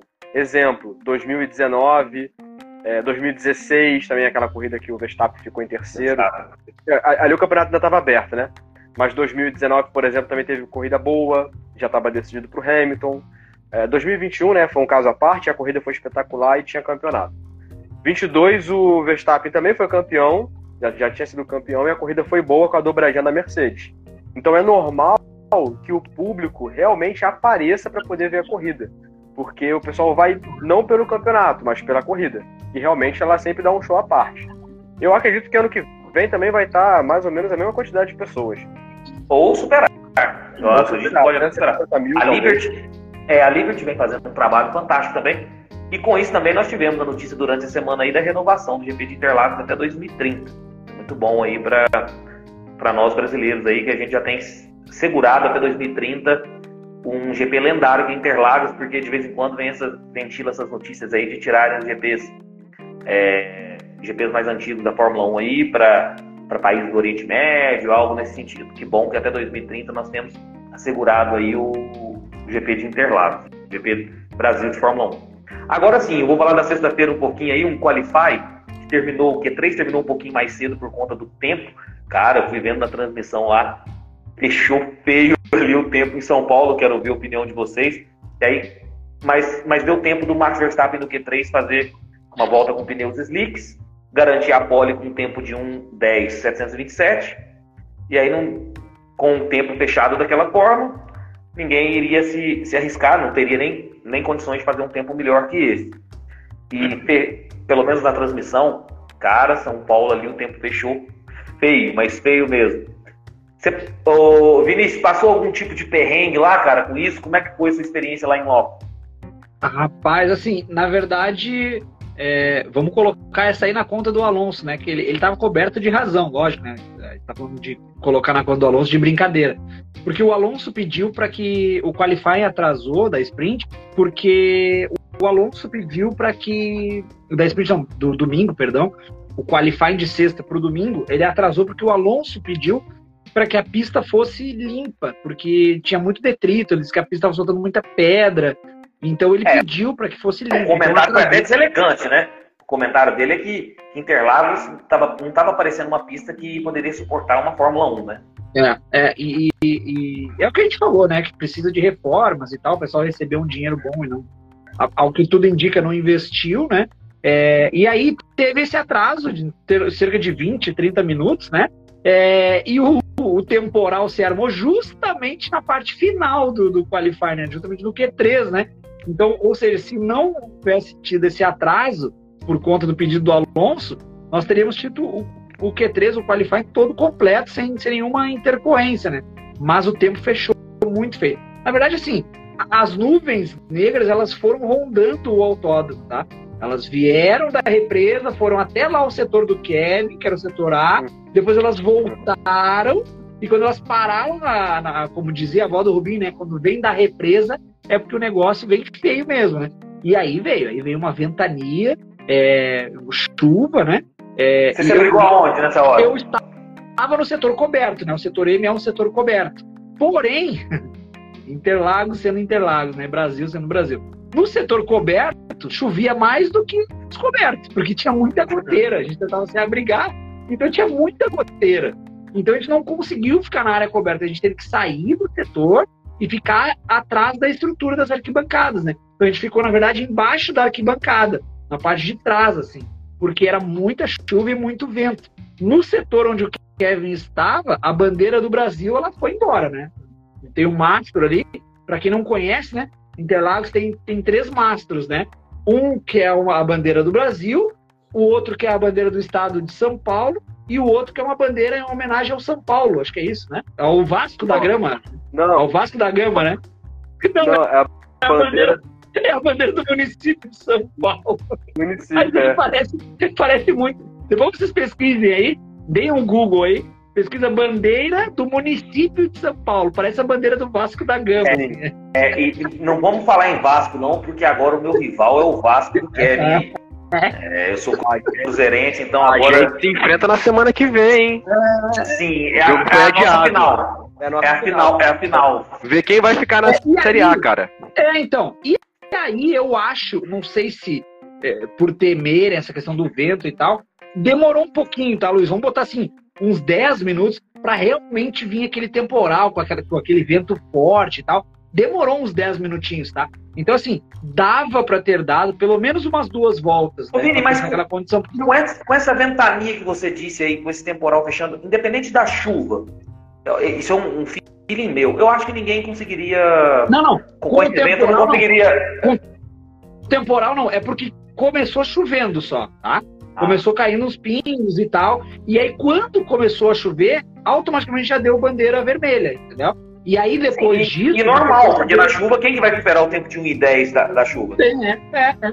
Então, tipo assim, por isso que não. A, a, até por causa disso que não, não, não deram continuidade né, no, no Q3. Mas assim, foi feia a situação. É, 2 milhões de, de residências ficaram sem luz, tá? De sexta para sábado. Hoje ainda tem cerca de 200 mil pessoas sem luz no estado de São Paulo. Então, só para você ter uma ideia é, do quão feio foi né, esse temporal na sexta-feira. Como é que foi sua experiência, Kevin, em relação a esse temporal aí? Molhou bastante, cara? Ah, eu fui então, peguei mais chuva ainda, né? Seu ar é totalmente descoberto. É, eu já tava prevendo essa chuva, né? Quando eu comecei a ver as nuvens surgindo, eu olhei assim, cara, vai chover. Mas aí de repente deu uma enganada, porque a chuva parecia vir da direita. Aí todo mundo olhou assim, é pô. Cara, mas só um minuto, só te cortar um minutinho. Quem acompanhou meu podcast aí, do que esperar para o GP de São Paulo, na terça-feira, já estava dando previsão de chuva e eu mencionei que na sexta poderia ter chuva mesmo. Mas não essa, né? A previsão era, não, era, uma, era uma, chuva assim, que ia cair no Qualify exatamente no Q3. Esperava-se isso. Eu esperava uma chuva tipo, normal, que fosse tornar interessante a briga pela pole. E as nuvens, elas começaram a se juntar na, na direita, na minha direita, né? Acredito que pro Vini também tenha sido assim. Só que ela, ela parou. Ela começou a dispersar. Eu falei assim, pô, não vai chover. Só que eu não sabia que tava vindo de trás, cara. Quando eu olhei assim, todo mundo começou a olhar. Tô vendo o pessoal apontando. E eu comecei a ver as nuvens fechando. O autódromo, de repente, virou noite. Em questão, assim, de dois, três minutos. Coisa de dois, três minutos. Ficou tudo escuro. E aí, a gente já começou a ficar, cara, começa a botar capa de chuva e tal. Esperando que caia a chuva. E quando caiu também caiu, eu não conseguia mais ver a pista. A pista sumiu. Sumiu total. Eu só via só os negócios vermelhos da bandeira vermelha piscando no, no, São os visores, né, que eles colocam, né? Eles não ficam balançando a bandeira, fica piscando ali, né? Os faróis, assim. Então eu conseguia ver os faróis indicando que eu sabia que tinha pista ali. De resto, você não via nada. Sumiu tudo, de tanto que caiu a chuva. E eu tomei o um setor D, o, o setor D, que era o setor ao lado do meu, né? Eu tava no setor M é, o setor D, a estrutura, parte da estrutura, ela, ela, ela foi embora, sabe? Perdeu o teto, assim, realmente o vento levou, né? É, o pessoal do, também do setor que estava na Porto, né? É, que era uma área exclusiva lá para clientes Porto e tal, é, também foi, foi bem prejudicado, assim, pela, pela, pela chuva, pelo temporal. Mas esses setores já no, no outro dia, no sábado pela manhã, já estava tudo ok, estava tudo 100% de novo, né? É, assim... é, mas a assim, gente volta, volta àquela questão da, de, de uma reforma urgente em Interlagos, né? Tá muito Sim. defasado, né? E aconteceu o caso de um rapaz parece que foi atingido por um pedaço de ferro que caiu. Ah, não, sei se vocês estão Eu só não tive mais informação dele, mas assim, eu vi vídeo, ele despencou e bateu, mostra o vídeo certinho batendo na cabeça dele, ele caindo pro lado. Ah, não sei o que, que aconteceu. Bom. Então, partiu sábado. Sábado, o, nós tivemos a pole da, da, da, Sprint, né, o Qualify da Sprint, a pole do Norris, uma corrida vencida por, pelo Verstappen. É, diferente do que o, que o nosso amigo que está participando da live aí mais cedo falou que foi uma Sprint nota 10, eu não achei. Tiveram ali umas trocas de posições, mas que depois, logo que, que, que os pneus desgastavam pela, pelo esforço que os, que os pilotos da frente faziam, é, perdi a posição novamente, ficou elas por elas e uma largada muito boa do Verstappen da, na, na corrida sprint. E eu não achei uma corrida tão sensacional assim. Mas ela foi marcada muito pelo qualify da sprint no SQ1, que o Ocon perdeu a traseira ali e bateu no Alonso, deu, gerou bandeira vermelha imediatamente. O Alonso nem conseguiu participar do Q2. Vinícius, é, embora pra gente é, na transmissão foi questão de um pouquinho de incidente de corrida, um erro do, do Ocon que pode acontecer. É, mas conta a sua experiência, você viu é, é, bem essa, essa batida, né? Eu vi, vi bem frente, assim, bem na, logo depois da saída do West do Senna, na, na tomada para curva, para reta oposta, né? E ali, Luiz, a gente já falou sobre isso em lives anteriores, tá? Uh, que é o, o, o que? Isso, é, a, a FIA tem que tomar uma providência com relação aos pilotos que não estão em volta rápida, né? Tem que estabelecer alguma regra, algum tipo de delta de velocidade que o piloto não possa andar é, abaixo daquele delta, né? A gente sabe que os pilotos dão uma volta rápida e na segunda volta eles estão recarregando as baterias e tal é, do motor, né? Em virtude do motor ser, é, ser híbrido, né? Então, assim, carrega, meu amigo, nos boxes, se vira, como um carregador. Mas, mas, ali, ali, mas, o erro ali foi do Ocon, né, então, cara? Ali o que aconteceu, Luiz, tá? Dá pra ver nitidamente, tá? É, o que, que aconteceu ali? O, o Alonso estava muito, muito devagar e o Ocon, ele saiu do S do Senna, quando ele deu potência no motor, né, ele pisou mesmo no acelerador, ele viu o Alonso muito devagar e ele se assustou. E não é que ele perdeu o carro, ele se assustou. E no que ele se assustou, que ele fez esse movimento perdeu um volante, da, da, da traseira ali. Perdeu a traseira. Então ele se assustou com o Alonso ali porque ele não achava que o Alonso ia ficar tão devagar assim. E o Alonso, dá para ver também na, na, na, no onboard do Alonso, que ele nem percebeu o, o, o, o Ocon, porque ele dá uma fechadinha pro lado esquerdo, sabe? Então, tipo assim, aí o Ocon pegou ele cheio, porque se tu tem um delta de velocidade, o piloto tem que andar no mínimo a 150 por hora, 150 por hora. Quando não estiver em volta rápida, isso jamais teria acontecido. Mas a gente já falou isso, é, sobre isso aqui, que a FIA só vai tomar uma providência nesse sentido quando acontecer um acidente grave. Quando um piloto estiver a, a 50, 80 km por hora e o outro tiver em volta rápida a mais de 300 km por hora e bater em cheio nesse piloto, aí a FIA vai tomar uma providência. Porque realmente, assim, ah, a gente sabe, tá recarregando e tal, mas, cara, vai pros boxes, carrega lá, entendeu? Dá um jeito, sabe, de carregar rapidamente e tal, mas não fica na pista né, nessa velocidade, né? Eu acho assim, não foi, é, é, como é que eu vou dizer? Obviamente não foi intencional do Alonso, né? Mas acabou prejudicando totalmente é, o Ocon, né? Porque o carro destruiu, ele destruiu o carro. Né? Ah, e, e, prejudicou também o Alonso na, na sprint, né? Sim. Existe pontuação. Sim, totalmente.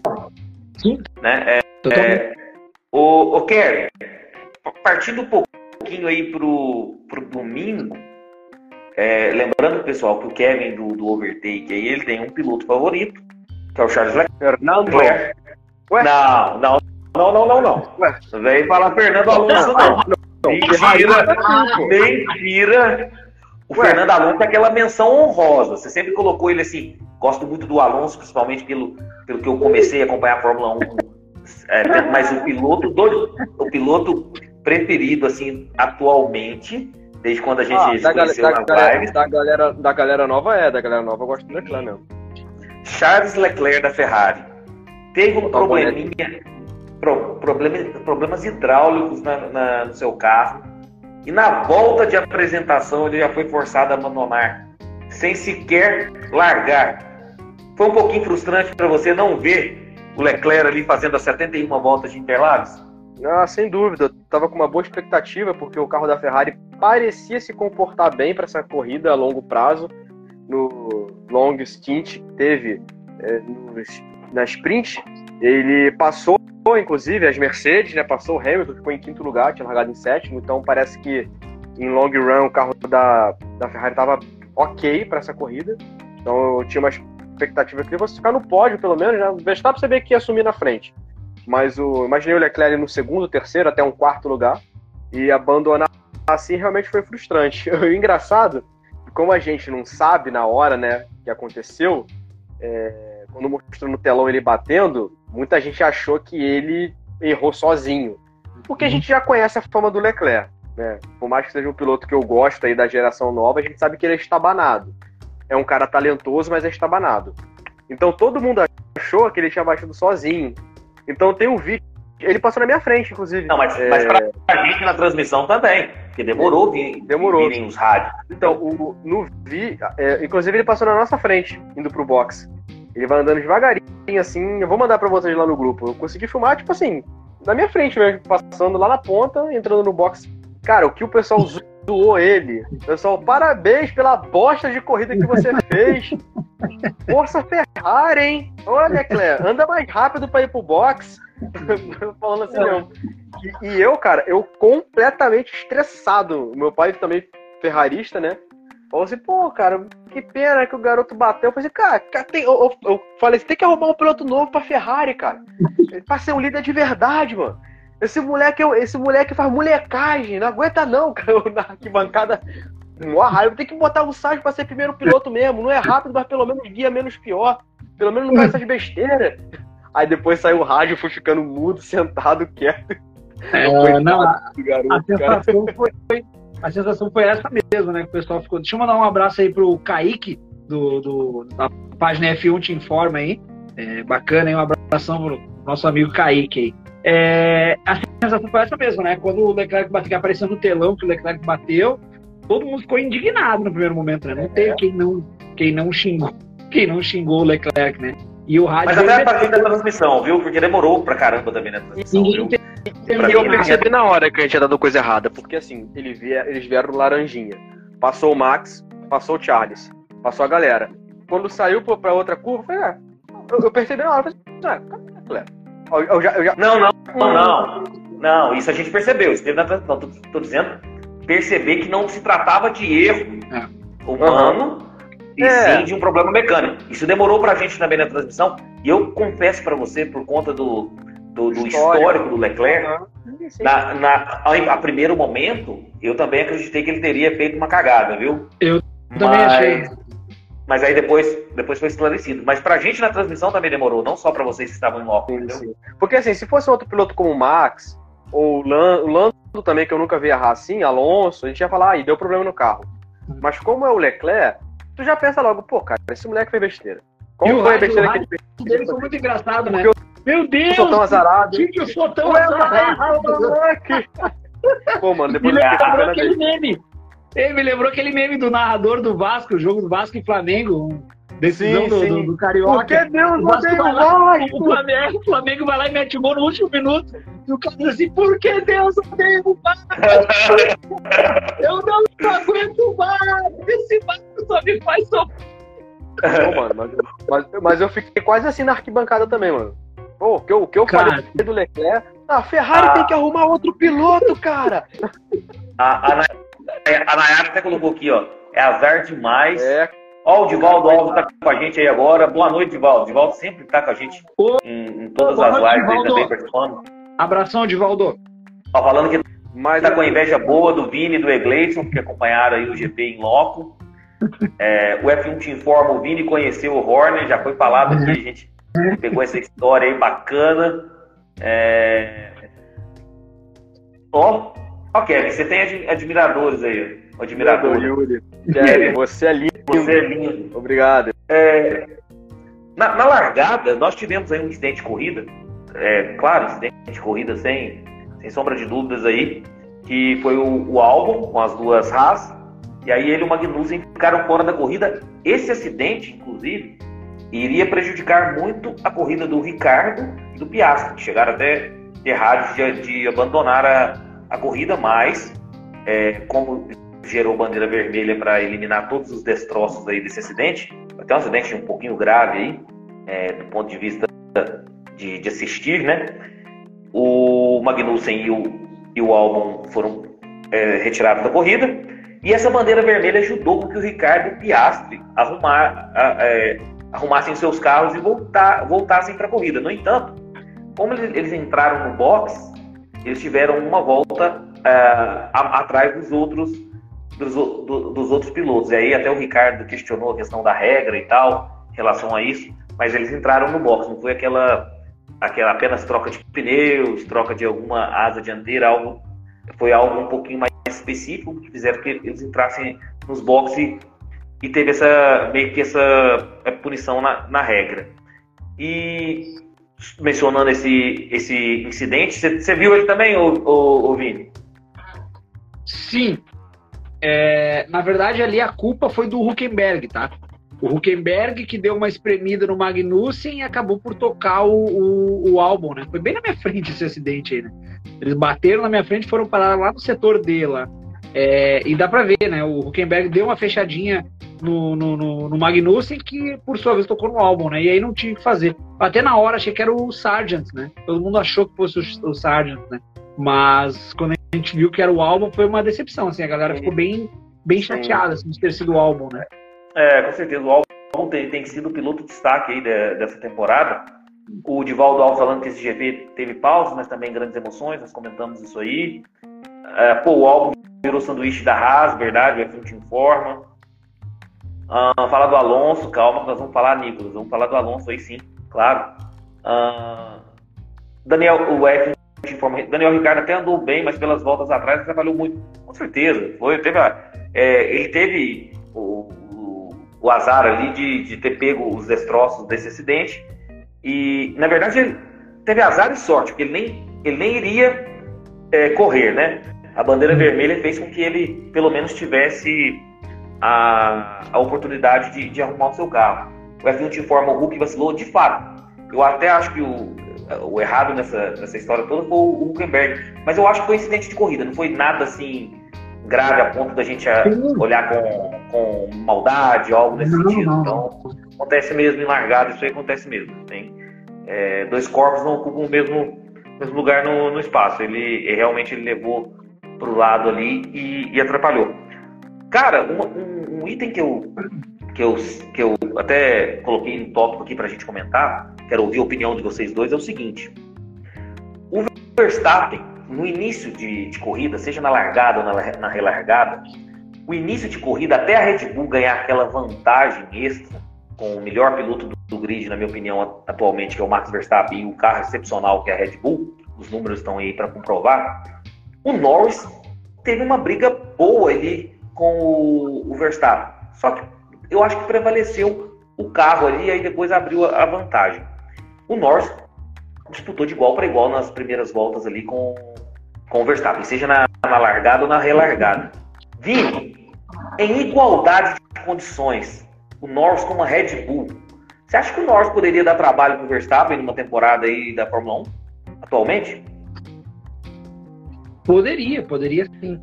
É, o que acontece nesse, é, nesse caso específico aí, a gente percebe até tá falando com o Eglade sobre isso, né? É nítido, ô, Luiz, que o Max segura o ritmo. A gente já tinha falado isso na live anterior, tá? Que, que a RBR estava segurando o ritmo e tal. Mas na pista, a gente consegue perceber isso de forma clara, que o Max segura o ritmo total. Porque se ele der o gás, ô, ô Luiz, Kevin, pessoal que está nos acompanhando, se ele pisar fundo, meu amigo, na primeira volta ele já abre dois segundos. Entendeu? Então, tipo assim, ele faz isso de propósito, sabe? De deixar essa, esse gap ser, ser menor e tal. Porque a gente sabe que tem a questão do ar sujo e tal, quando o piloto não consegue ultrapassar é, rapidamente, né? Então a gente vê que o, o, o, o, Max joga muito com isso. E quando o Max quis, em uma volta só, ele abriu 1.2, numa volta só. Então, assim, é, é, é, dá para ver, Luiz, na corrida, na, na, na, pista, a gente vê que o, o, Max segura o ritmo. Porque numa volta, eles estão bem próximos, ele e o Norris. Na volta seguinte, já passa o Max e depois passa o Norris. Sabe? É, então, tipo assim, é isso mesmo? A RBR segura. Até porque, para não, pra não ter mais reclamações das outras equipes, sabe? Quer, quer completar, ou Kevin, essa Sim. relação Max e dá para ver exatamente o momento que o Max resolve andar com o carro, que é quando o Norris quase ultrapassa ele na reta oposta. Que ele bota de lado, o Max dá o lado de fora da curva. Depois daquilo ali, na descida do lago, já o Max já começa a dar o pé.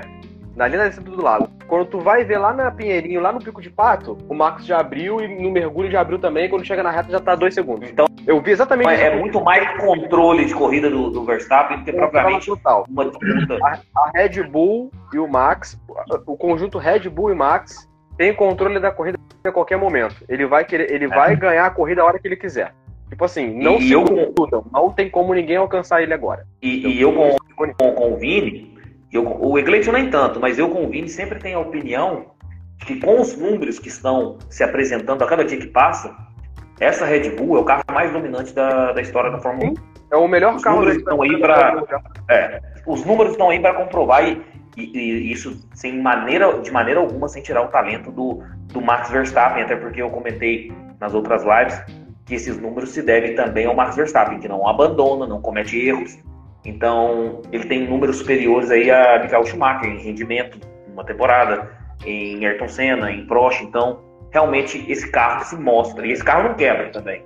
Esse carro se mostra o carro mais dominante é, o, da história da Fórmula 1. O carro da Red Bull, ele só não é mais dominante, como por exemplo a McLaren, porque não tem dois pilotos campeões. Uhum. Aí parece que o carro da Red Bull não é melhor que aquela McLaren de 88. Não, mas entendeu? Parece. Eu, eu, eu discordo por um motivo, o, o Kevin. Naquela McLaren de 88 teve um abandono. Uma, uma, uma, teve uma, uma não vitória, que foi o GP da Itália, onde o Prost abandonou por problemas mecânicos e o Senna errou ao, numa ultrapassagem retardatária. Então, o, o que, que acontece? É, o carro dominante em si, eu acho que já existe na Fórmula 1 há muito tempo. Só que o casamento carro dominante e um piloto que não erra e um piloto excepcional, é, eu acho que esse casamento foi perfeito com essa RBR 2023 com, com o Max Verstappen. Nós temos um carro dominante que não quebra e um piloto que não erra. O Max Verstappen não erra. O Max Verstappen vence tudo.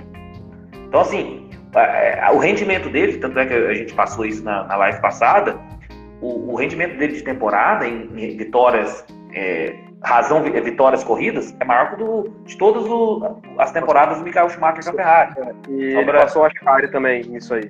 Passou Sim, o Alberto passou Ascari também, uhum, de, a temporada de 52.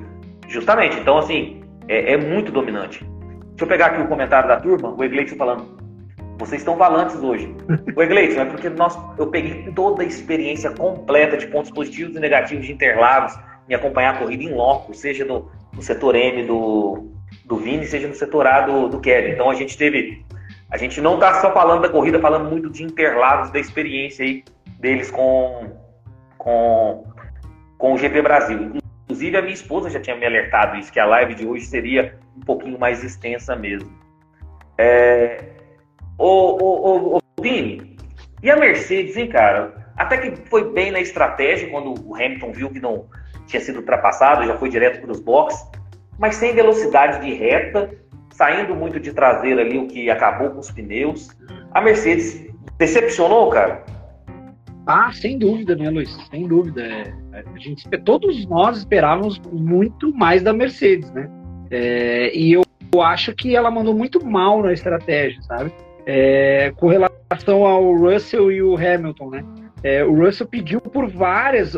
Era nítido que o Hamilton estava segurando a galera que estava atrás dele, sabe? É, e, e, o Russell pediu várias vezes a gente vai. Tem como ultrapassar e tal, eu tô mais rápido, né? Aquela, aquele, aquele papo normal. E teve uma hora que ele falou assim: a gente vai jogar como equipe ou vai ser cada um por si? Como que vai ser, né? Porque o que aconteceu? Logo depois que o, que o Russell falou isso, o Gasly foi lá e passou os dois. Sabe? Então, tipo assim, se a Mercedes deixasse o Russell, que estava com ritmo um pouquinho, não era aquela maravilha, né? Mas estava com ritmo um pouquinho melhor que o Hamilton. Se a, Mercedes deixa o Russell passar, é, o, o, Russell conseguiria fazer uma corrida um pouco melhor. Mas como a Mercedes não deixou, portanto que o engenheiro fala para ele no rádio, né? Ah, estamos vendo isso e tal. É, e tá vendo até agora, né? Ainda, ainda não decidiram, né? Então isso atrapalhou, essa estratégia da Mercedes atrapalhou. A falta de ritmo, o carro ter sido realmente uma porcaria, é, nesse GP de São Paulo aí foi, foi decepcionante, né?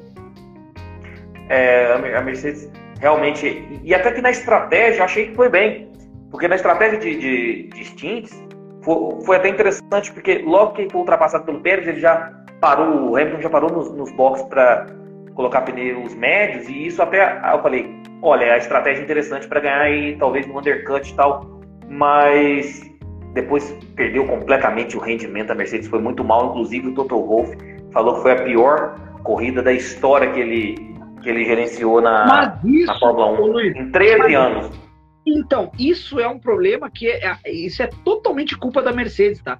Porque a Mercedes está insistindo no erro. É um carro que não deu certo, né? Começou lá em 2022 é, e eles tentaram dar o pulo do gato de uma, uma interpretação diferente do regulamento e tal, é, e, e, e desde 2022 para cá, que eles não conseguem melhorar o carro e eles persistem no erro de tentar melhorar algo que eles não sabem o que precisa ser melhorado. A verdade é, é essa.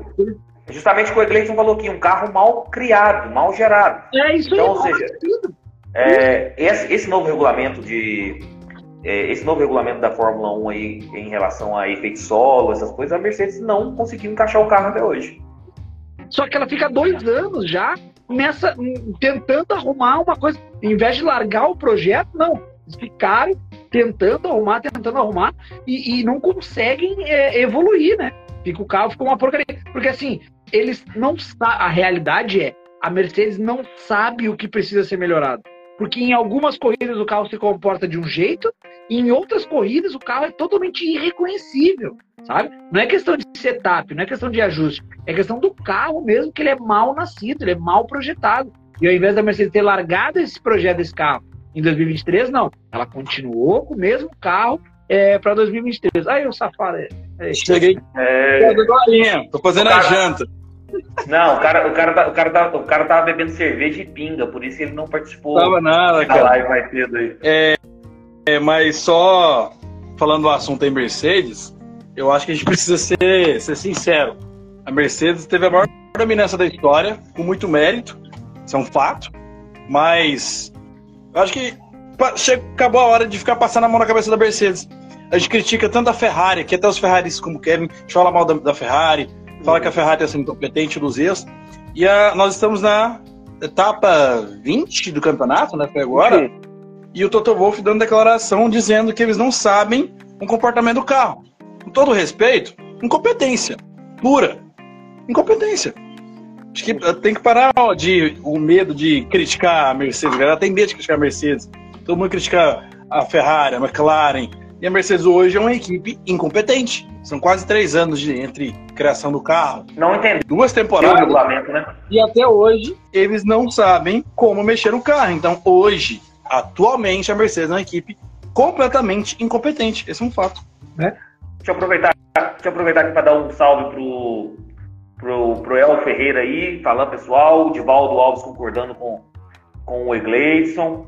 É, pessoal participando bastante aí.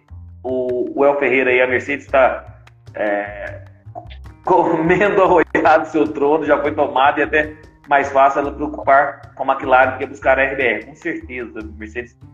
Ah, a imagem do Hamilton olhando o carro da Red Bull foi foda, aí pelo Maicon. A Mercedes para 2024, sinceramente, será estaca zero, de acordo com o El Ferreira.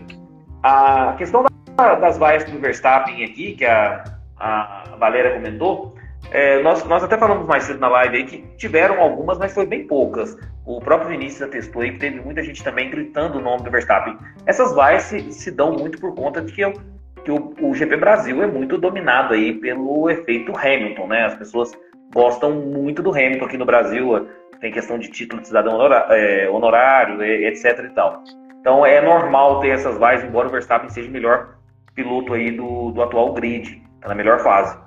É, falar um pouquinho de Pérez e Alonso e, e o que foi o assim, o, acho que o ápice da corrida, porque o Max Verstappen já liderava com facilidade. E o Egleiton, depois ao final do, dos tópicos aqui, eu quero que você conte a sua experiência com com Interlagos, porque o Kevin já falou tudo que tinha que falar sobre Interlagos, o, o Vini também, mas aí como eu tô seguindo os tópicos, eu vou guardar os tópicos Pra gente depois falar a sua experiência, ok? O cidadão aqui, ó, foi pra Interlagos, não foi pra ninguém, esse lazarento miserável aqui, ó. Então, eu ia fazer é... surpresa pra vocês, galera, era isso, né?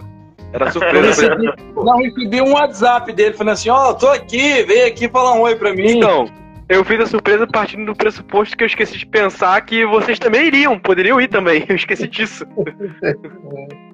Boa. Aí eu, eu, vou pegar todas as suas considerações no final aí, o inglês, dos tópicos aqui. Pérez e Alonso. É, nós tivemos aí, sei lá, umas 10 voltas, até mais, acho. 15 voltas por aí.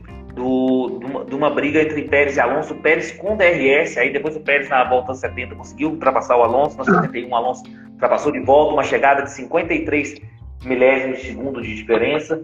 Embora tenha sido uma briga muito bonita e bem disputada e sem e bem limpa, justa, Kevin, você acha que isso, isso é muito mérito do Alonso ser um baita piloto, um dos melhores pilotos da história da Fórmula 1?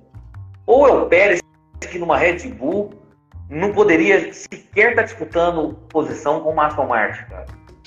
Cara, assim, primeiro de tudo queria falar sobre esse momento da corrida que, vou te falar, me arrancou arrancou lágrimas quando o Alonso passou o Pérez de volta. Que o Alonso já falei que torço para ele quando era criança, né? Criança, adolescência, cresci vendo Alonso na Renault, as brigas da McLaren, volta para Renault, depois vai para Ferrari. Então eu tenho todo essa, esse carinho pelo Alonso aí, porque representa infância e adolescência. E vê-lo de novo na Fórmula 1 é muito bom, cara. Então eu nunca imaginei que um dia eu iria para Fórmula 1, né, para Interlagos, e, vir, e teria tempo de ver o Alonso. Nunca pensei, porque porque normalmente não era para ele estar na Fórmula 1 mais. De fato, não era para a gente tê-lo visto, né? Mas a gente teve essa oportunidade de ele estar lá. E ver o cara ficar em terceiro lugar, o cara ser o protagonista da corrida, poxa, assim, eu me senti uma criança de novo. Então, então é uma sensação espetacular. Me fez assim gostar mais do Alonso ainda e o ver como um piloto que figura entre, para mim, entre os 10 melhores. O que ele fez com aquela Aston Martin foi absurdo. Mas é, tem que ser imparcial né, e não falar que foi só exatamente o que o El Ferreira falou. Alonso ter dois títulos é uma heresia, cara. Era para ele ter uns cinco, seis títulos. É. Só não tem mais, talvez por, pelo, por detalhe, né? 2010, 2012, perdeu no detalhe. E por algumas escolhas erradas também. Mas o que eu posso falar assim, em questão do Alonso, que também tem o Pérez ali que ele poderia também ter ultrapassado o Alonso mais cedo, né? O cara de Red Bull, que aí entra a parte do, do Vini, né? Que é o piloto favorito dele, que é o Pérez. O, o Pérez ficar de Red Bull 30 voltas no bolso do Alonso, cara, realmente expôs muito ele.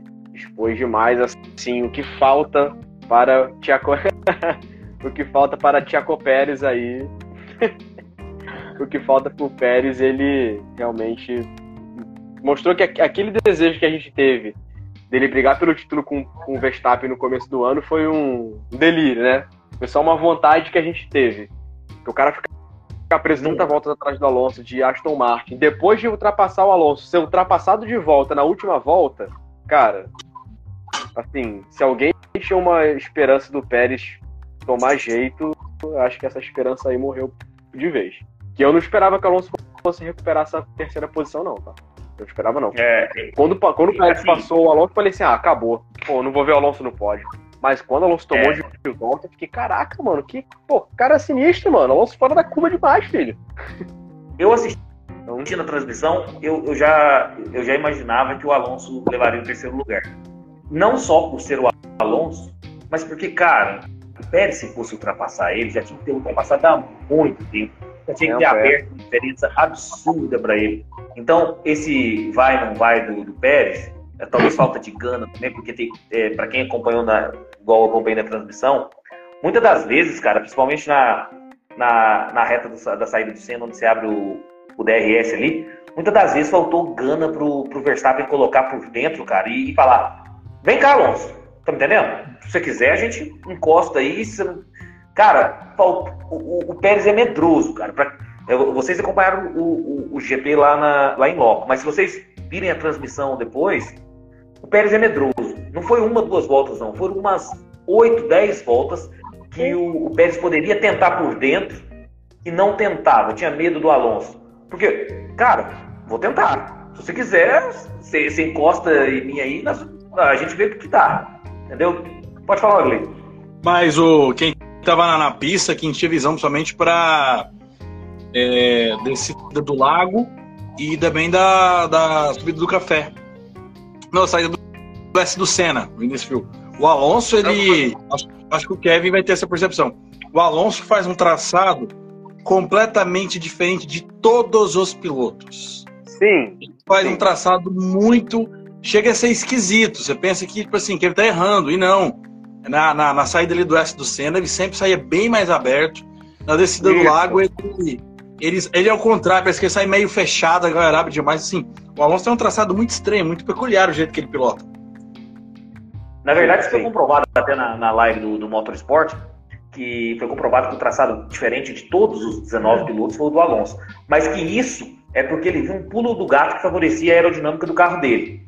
Então, ou seja, o cara é gênio. Né? Não é à toa que para nós quatro aqui ele é um dos maiores de, de todos os tempos. No entanto, isso não tira a, a, isso não tira a falta de gana, de apetite do, do Pérez, cara, tentar a ultrapassagem. Isso foram várias voltas que, que o Pérez colava no Alonso, mas na hora do vamos ver, ele não. Eu não sei se é medo de bater e a Red Bull é, o, o, o, criticar ainda mais, os fãs, todo mundo mas faltou um pouquinho de gana para ele ali. Ele conseguiria ter ele muito cozinhando, cozinhando demais, muito tempo ali atrás do, do Alonso. Teve, teve momento assim, até que o Alonso abriu muito. Teve momento que tava o quê? 0.9, 0.8 de asa, e aí o Alonso conseguiu abrir para 1.7, 1.8. E caramba, cara, o Alonso tá conseguindo abrir de pneu gasto ainda. Aí no final. Sem asa, Pérez sem asa, porque a asa só, só o Pérez que utilizava. E o Pérez ainda conseguiu pelo menos no final dar um pé e ficar junto ali. Mas você vê nitidamente que se fosse um Verstappen, um Hamilton, até a garotada aí mais nova, o Norris, talvez até o Gasly também, o próprio Leclerc, acho que essa garotada já tinha passado o Alonso faz tempo, sabe? Eu também acho. Cara, também eu, acho. Eu, eu, acho que, eu acho que o Norris já tinha, já tinha engolido o Alonso há muito tempo, se fosse o Norris ali. A gente tem que lembrar que o Alonso na Hungria em 2021 segurou o Hamilton com uma Mercedes que era um canhão por 12 voltas. Então, assim, é, eu acho que as coisas em relação. O Pérez é mais fácil ainda. Exatamente. Então, não é em vão isso. Eu acho que, eu acho que assim, eu acho que o Pérez tem um carro que é um foguete. Mas eu, nessa situação, eu coloco muito mais o mérito do Alonso do que o demérito do Pérez, que o Pérez está tá, ruim. Eu, eu, tá, eu, eu coloco também o mérito do Alonso, mas vamos lembrar o seguinte, o Iglesias. É, Interlagos é uma pista muito famosa por ultrapassagens. E a Hungria é muito famosa por não ultrapassagens. É, uma pista travada, isso é, isso é conhecido de, de todos. Então, assim, embora essa foi uma batalha épica, esses, essas 12 voltas do Alonso com o Hamilton Hungria 21, mas realmente eu acho que nas condições de Interlagos que estavam ontem, se é o Norris, se é o Leclerc, se é o Russell, é, teria passado o Alonso. E não por demérito do Alonso, uhum. em relação a carro, ele também precisa de um carro competitivo. E aí o El Ferreira até complementa aí, aí que é a verdadeira diferença dos dinossauros para uma formiga. Com certeza. Então eu acho que o, o Pérez também realmente é bem fraco, viu? Verstappen. Pérez, Pérez, é. O Pérez não é piloto nota 6, sempre foi, nunca foi nada de diferente. Sim. É porque o Pérez, ele ali em 2012 chamou muita atenção pela Sauber. É, que ele andava bem de Sauber. O Pérez é aquele cara que anda bem de equipe média. Quando não se tem como cobrar muito dele. Como foi na época do, da Sauber, da Racing Point. Não, entendeu? É, é que aí, é isso aí que vocês estão falando, é tipo assim, cara, é um piloto que, que ele, ele corre bem quando não tem pressão nenhuma. Aí é fácil. Aí, meus amigos, se der um treinamento pra gente, a gente também pilota, entendeu? O, o bom piloto, ele tem, que, ele tem que se sobressair justamente em situações de pressão, né? O que acontece, o que eu vejo, Luiz, assim, ó, é, todas as equipes têm é, os perfis dos, dos demais pilotos, né? É, e o que dá para ver, é nítido pelas entrevistas, pelo, pelo comportamento de pista, é que ninguém respeita o Pérez. Os caras não respeitam o Pérez.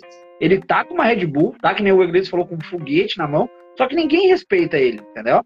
Tipo, a gente viu na última corrida, é, eu não me, não me lembro quem era, se era o Sainz que estava atrás do Russell, e o engenheiro falou para ele assim, ó, calma, você vai chegar nele, mas calma que o Russell ele vai pro tudo ou nada. Então, assim, já é um alerta pro piloto ficar um pouco mais esperto e tal. Então, com relação ao Pérez, se fosse o contrário, o Alonso tinha engolido ele sabe? Tinha engolido ele, não, não ia Claro, claro, claro. Entendeu? Claro, claro. Então, o, o, que acontece é assim: o Alonso, ele sabia que atrás dele estava o Pérez. Então, por isso mesmo, o Alonso estava tranquilo. Porque ele sabia excelente. que não ia precisar se esforçar tanto. Na, na verdade, essa análise sua, para mim, eu achei excelente, porque eu não, eu não tinha pensado sobre esse aspecto. Excelente. Excelente você analisar a visão do Alonso, de saber, ah, é o Pérez, então eu posso me arriscar, é o Pérez, então eu posso mudar o traçado é, é eu não tinha visto por esse, por esse lado. Excelente. É isso. Porque assim, ó, se vocês forem analisar, onde o Alonso justamente abria um pouco mais do Pérez, era no miolo do circuito ali, né? Começando no bico de pato, na, na subida pro café, era onde o Alonso abria mais do, do, do, Pérez. Porque é óbvio que o Pérez tem mais carro que o, que o Alonso. Então, na reta, era onde o Pérez se aproximava mesmo. Mas como o Alonso sabia que, olhando pelo retrovisor, era, o, era o Pérez, não era o Max, por exemplo, não era o Hamilton, ele ficou mais tranquilo. Então, tipo assim, isso deu um fator de tranquilidade. E, e, e, isso que eu tô falando vem, vem ao encontro da tua opinião, Luiz, de que justamente isso, o Pérez não quis dividir com ele, tipo assim, vamos dividir a curva, vamos ver lá na frente quem é que freia primeiro, sabe? Então o Alonso já sabia que o Pérez não é desse perfil. Que se fosse com o Max, com o Hamilton, esses caras iam jogar duro com ele. E o Pérez não fez isso. Então, por, pelo fato de o Alonso saber que atrás dele estava o Pérez, ele ficou mais tranquilo, sabe? Boa, tem outro lado que é a questão do toda a pressão para conseguir esse vice-campeonato, que o Hamilton fez uma coisa, não tinha ritmo, não foi bem no sábado, tava lá atrás no domingo, então o Pérez também tinha pressão, tipo assim, vai que eu bato com o Alonso. Então, assim, o cara tava somando é, 12 pontos, poderia acontecer alguma coisa. Então ele, o Pérez foi naquela na bola de segurança também, né? Por ser fraco tecnicamente, e com aquele medo. E se eu tento? E se dá ruim? Não, excelente. Inclusive o seguinte, é, lembrando que ele precisa ser, é, até para a moral dele, ele precisa ser o segundo. Agora já, é, já foi, já foi. Agora já está garantido. É. Então, é, falado do, do Pérez aí, uma análise boa também do inglês em relação à bola de segurança. Verstappen ultrapassa Alan Prost em número de vitórias da Fórmula 1, agora são 52, uma a menos só que o Vettel. Acredito que vai vai empatar aí ainda nesse. Falta duas corridas, acredito que ele vença uma e ainda empata o Vettel é, nessa temporada. Excepcional as três largadas dele, seja na sprint, seja as duas da corrida principal. É, a corrida na mão, como o Vinícius até falou da questão da gestão da corrida, que todo momento ele tem o carro na mão, então ele sabe na hora de forçar, a hora de, de economizar pneus, economizar motor.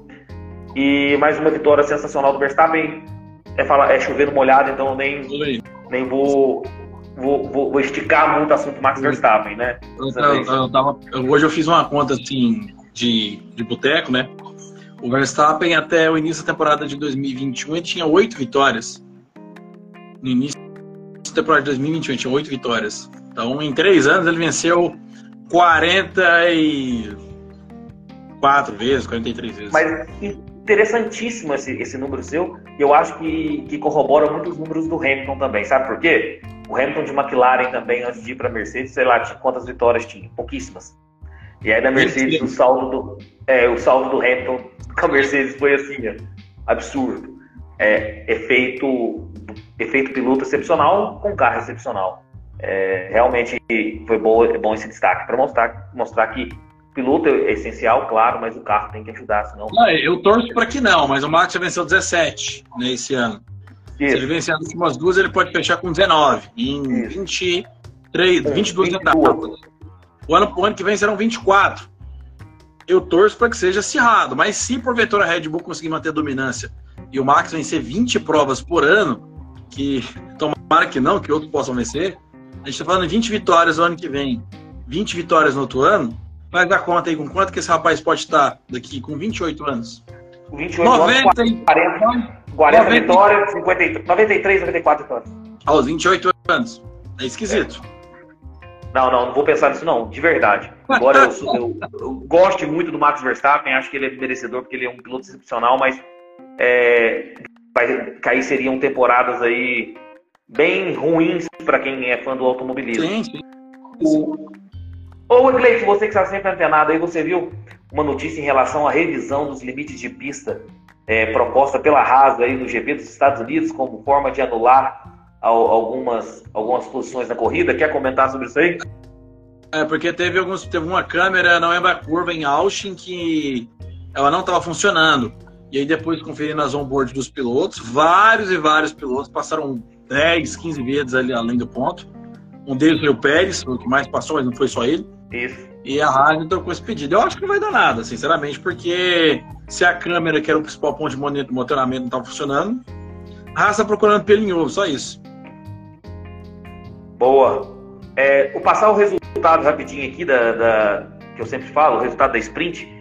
Max Verstappen em primeiro, segundo Lando Norris, terceiro Sérgio Pérez, quarto George Russell, quinto Charles Leclerc, sexto Yuki Tsunoda, sétimo Lewis Hamilton, oitavo Carlos Sainz. Resultado da corrida principal. É, Max Verstappen em primeiro, venceu a corrida. Segundo, Lando Norris. Terceiro, aí, um pódio lendário do Fernando Alonso. Quarto, Sérgio Pérez. Essa é a diferença do Fernando Alonso para o Sérgio Pérez, 53 milésimos segundo. Quinto lugar, Lance Stroll. Aston Martin com bom ritmo aí. O Stroll também fez uma corrida digna. Sexto, Carlos Sainz. Sétimo, Pierre Gasly. Oitavo, Lewis Hamilton. Nono, Yuki Tsunoda. Décimo, Esteban Ocon. Abandonos, nós tivemos o Leclerc aí com problemas hidráulicos aí, nem chegou a largar. A largar. Tivemos o Alexander Albon e o Kevin Magnussen pela colisão na, na largada. Diogo Anil, motor. É, Valtteri Bottas hidráulica também. Ou seja, as duas Alfa Romeos aí é, abandonando por problemas mecânicos. E um abandono do George Russell também, por temperatura do óleo na, na, na volta 57. Piloto do dia, Lando Norris, aí eu pergunto para os senhores, vou começar com o Kevin. Para você, qual o piloto do dia? Alonso. Eu também vou de Alonso. Alonso e? Vinícius também? Unanimidade aqui que a gente iria de Alonso, não de Lando Norris. Lembrando, gente, que tem uma questão também. O piloto do dia se encerra, se eu não me engano, a, a três ou quatro voltas antes do Sim. antes de terminar a corrida. Então, eu acredito que se, se pudesse votar após o término da corrida seria o Alonso, viu? Mas aí, por conta do, do que, do todo, tudo que aconteceu. Volta mais rápida foi do Lando Norris, 1.12.486. Agora eu passo a classificação dos pilotos, construtores e os meus palpites, e aí eu vou ouvir a opinião do Egleiton, da mesma forma que eu ouvi de vocês aí no início da, da live, para a gente estar tá, tá encerrando o nosso bate-papo de hoje. Classificação de pilotos: Max Verstappen, campeão, 524 pontos. Segundo, Sérgio Pérez, 258. Terceiro, Lewis Hamilton com 226. Agora acabou, né, o Agora o vice-campeão é o Sérgio Pérez para você. Ah, não. É. Agora é bandeira branca, né? Agora é. Não tem mais. Mas aí que eu digo. Não, Nós Vale a pena acreditar no Pérez. Não, não, não, mas aí, mas aí que vai aquele asterisco, né? Que eu já tinha falado em lives anteriores. É, muito mais pela incompetência do Hamilton, que, eu, que o, o Iglesias falou do Hamilton e da Mercedes, muito mais por incompetência de ambos do que por competência do Pérez, né? Que não fosse os erros do Hamilton e da própria Mercedes, é, esse vice estaria garantidíssimo na mão do Hamilton, né? Claro, Mas aí claro. não, agora não dá mais, agora realmente já foi. O Hamilton, na verdade, o, o Iglesias, o Hamilton conseguiu duas façanhas, né? Dar o ponto de renovação para o Logan Sargent e dar a continuidade do Pérez na Red Bull, né? Então, coisa o contrato de 2024 do Pérez, verdade. Esse, eu, para mim, é, eu tenho essa opinião pessoal, que para mim o contrato de, de 2024 do Pérez estaria atrelado a esse vice-campeonato. Então, eles, é, então, assim, eu acho que, é, que ele deu a continuidade aí do 2024 a gente ter novamente Max Verstappen e Sérgio Pérez na Red Bull. Então, o terceiro aí. Lembrando que a Red Bull nunca conseguiu isso, né? A Red Bull nunca conseguiu ser campeão de construtores, ah, campeão de pilotos e vice, vice, sim, sim, sim. E vice campeão de pilotos. O Weber nunca conseguiu ser campeão, ser vice-campeão. É, muito também porque nós tivemos 2010, 2012 com carros muito próximos da Red Bull, e aí o Weber realmente nunca chegou ao nível do Vettel, na minha opinião. E aí nós tínhamos um Alonso aí que vinha babando de Ferrari, então ficava difícil de, de acontecer isso. Né? Talvez 2013 daria para o Weber chegar em em segundo. É interessante aí também o que o Gleison mencionou. Então, essa temporada está mais favorável para acontecer esse, esse casamento de, de informações aí. Então, Lewis Hamilton, terceiro, 226. Quarto, Fernando Alonso, 198. Quinto, Lando Norris, 195. Lando Norris vai superar o Alonso. É bem provável. É, sexto, Carlos Sainz, 192. Esse eu já não sei se supera o Alonso, viu? Ferrari aí, tá, não sei se vai ter ritmo para para acompanhar a Aston Martin. Acho que está bem equiparado aí. Sétimo, Charles Leclerc com 170. O Carlos Sainz provavelmente vai vencer mais uma em cima do Leclerc aí, gente. Mais uma temporada. Então, isso é, é algo a gente avaliar, porque já são duas temporadas que o Carlos Sainz vence o Leclerc e depois a gente fica falando, ah, mas o Leclerc tem um talento natural, ah, o Leclerc tem talento puro. Mas... Posso ser advogado do Leclerc? Pode? Pode. Muitas das coisas que aconteceram foram infelicidades como essa aí que a gente viu com o Leclerc, tá? É, problema, logo na, no primeira corrida do ano, já deu problema no carro, ele ia ficar em segundo. Esse GP do Brasil também provavelmente ficaria entre segundo e terceiro, outro problema. É, teve também, eu acho que um. Não sei qual foi a corrida, agora não lembro, que ele teve problema no carro também na Espanha, que ele saiu no Q1. Então, assim, o Leclerc teve mais problemas no seu carro do que o Carlos Sainz. Como ele mesmo diz no, disse no rádio quando bateu, Deus, porque eu sou tão azarado. É, exatamente, pois é, exatamente. Mas assim, tudo bem que Sainz ele teve a vitória, né? A única vitória da Ferrari na temporada, vitória é, que para mim foi muito interessante da parte dele, a estratégia e tal, controlar o carro. Sim. Aquilo eu achei muito inteligente da parte dele. É, realmente tem esse mérito. Mas os, melhores resultados a gente viu mais com o Leclerc, né? Botar o carro no pódio mais vezes, ter pole. É. O, a questão é que o Leclerc teve alguns abandonos que foram além do que ele pode controlar, entendeu? Por isso o Carlos Sainz ele tá, está na frente aí, mas se você for botar condições normais de temperatura e pressão, o Sainz continua sendo o segundo piloto. Oitavo, George Russell, 156, está tomando um baile nessa temporada do, do Lewis Hamilton. Nono, Oscar Piastri, 87 pontos. Décimo, Lance Stroll, 63 pontos. Classificação de construtores, Red Bull, 782 pontos. Chega a ser absurdo a pontuação da Red Bull. Isso porque o Pérez não consegue fazer um trabalho digno. Se o Pérez conseguisse fazer um trabalho digno, nós já estávamos nos 850, 900 pontos aí. Fácil, talvez. É, segunda, Mercedes, 382 pontos. A diferença de 400 pontos. Isso chega a ser absurdo. É a maior diferença de pontuação da história da Fórmula 1. Terceira Ferrari com 362. Essa briga vai ser boa, Ferrari e Mercedes, porque as duas estão embaixo. As duas estão niveladas por baixo. Então vai ser interessante esses 20 pontos de diferença entre a Mercedes e a Ferrari. Quarta McLaren 282, quinto Aston Martin 261, sexto Alpine 108 pontos, sétima Williams com 28, oitava AlphaTauri com 21, nona Alfa Romeo com 16, décimo Haas com 12 pontos. Eu falei aí que a pole seria do Verstappen. Eu acertei. Olha lá, ó. Tá vendo? Ele tá... Ô, ô seguinte. O Vini comprou todo o estoque possível de lembranças de Interlagos, viu? Ele comprou o, o livro de 50 anos da pista, ele comprou o, o, a, o resumão da, do GP 2023, ele comprou 500 bonés de todas as equipes, ele fez aí uma, um atacadão de Interlagos. É. Cara, eu comprei o, a ah. revista de 50 anos, né, do GP do Brasil, que fez o ano passado. Comprei a revista ali, o boné, boné, boné, boné. Temos, temos também aqui para vender.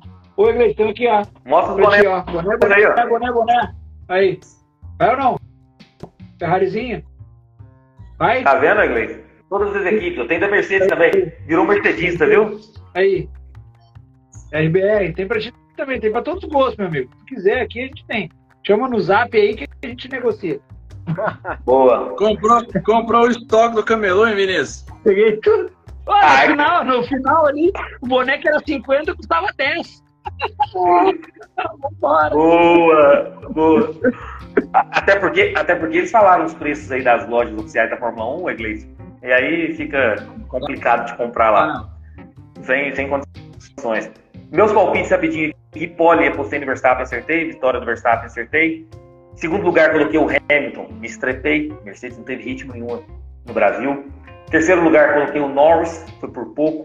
O Norris ficou em segundo. Volta mais rápida, Verstappen errei também, porque é, deu Norris. Próximo GP daqui 15 dias. O GP estreante aí da temporada, que é o GP de Las Vegas, corrida noturna, vai ser interessantíssimo.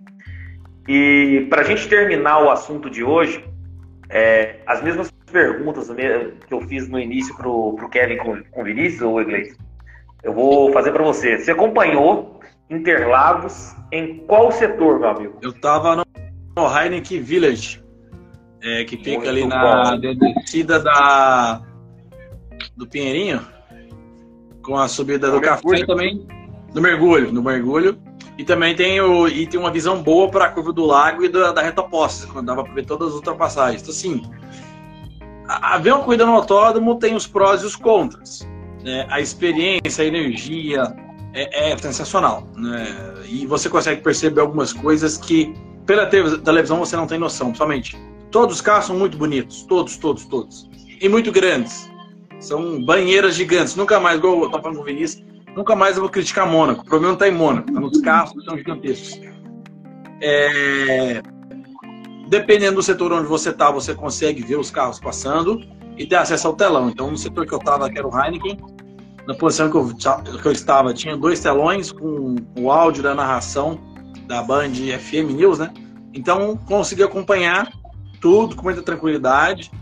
Indico para quem gosta, que seja uma vez organizar. Realmente a experiência quando você chega lá e vê os carros passando pela primeira vez, dá um arrepio, né? É, é, é muita emoção. E assim, não é só Fórmula 1, você tem a Porsche Cup, que as melhores corridas do fim de semana foram da Porsche Cup. não adianta. Disparado. É, Fórmula 4 também. Então, assim, um evento como um todo é muito bacana. Tem algumas coisas que ainda precisam melhorar, a organização de entrada, acho que peca muito, principalmente no Brasil. É muito mal organizado para entrar. Mas uma experiência que vale a pena. Tem os prós e os contras e, assim, acho que o principal de tudo, tem que ter muita energia e disposição, que é muito cansativo. Então é, é coisa para quem gosta mesmo. É a gente que é amante. Quem não gosta de verdade vai como passeio, né? Mas é muito cansativo. Mas é uma experiência única que pretendo repetir. Quem sabe em breve. Muito, muito bom, muito bom.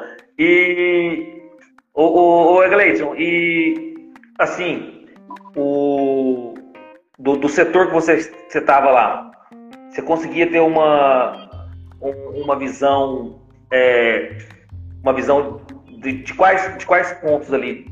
Final da reta aposta e a descida do, do, do mergulho para subir do café. E curtiu aquela visão.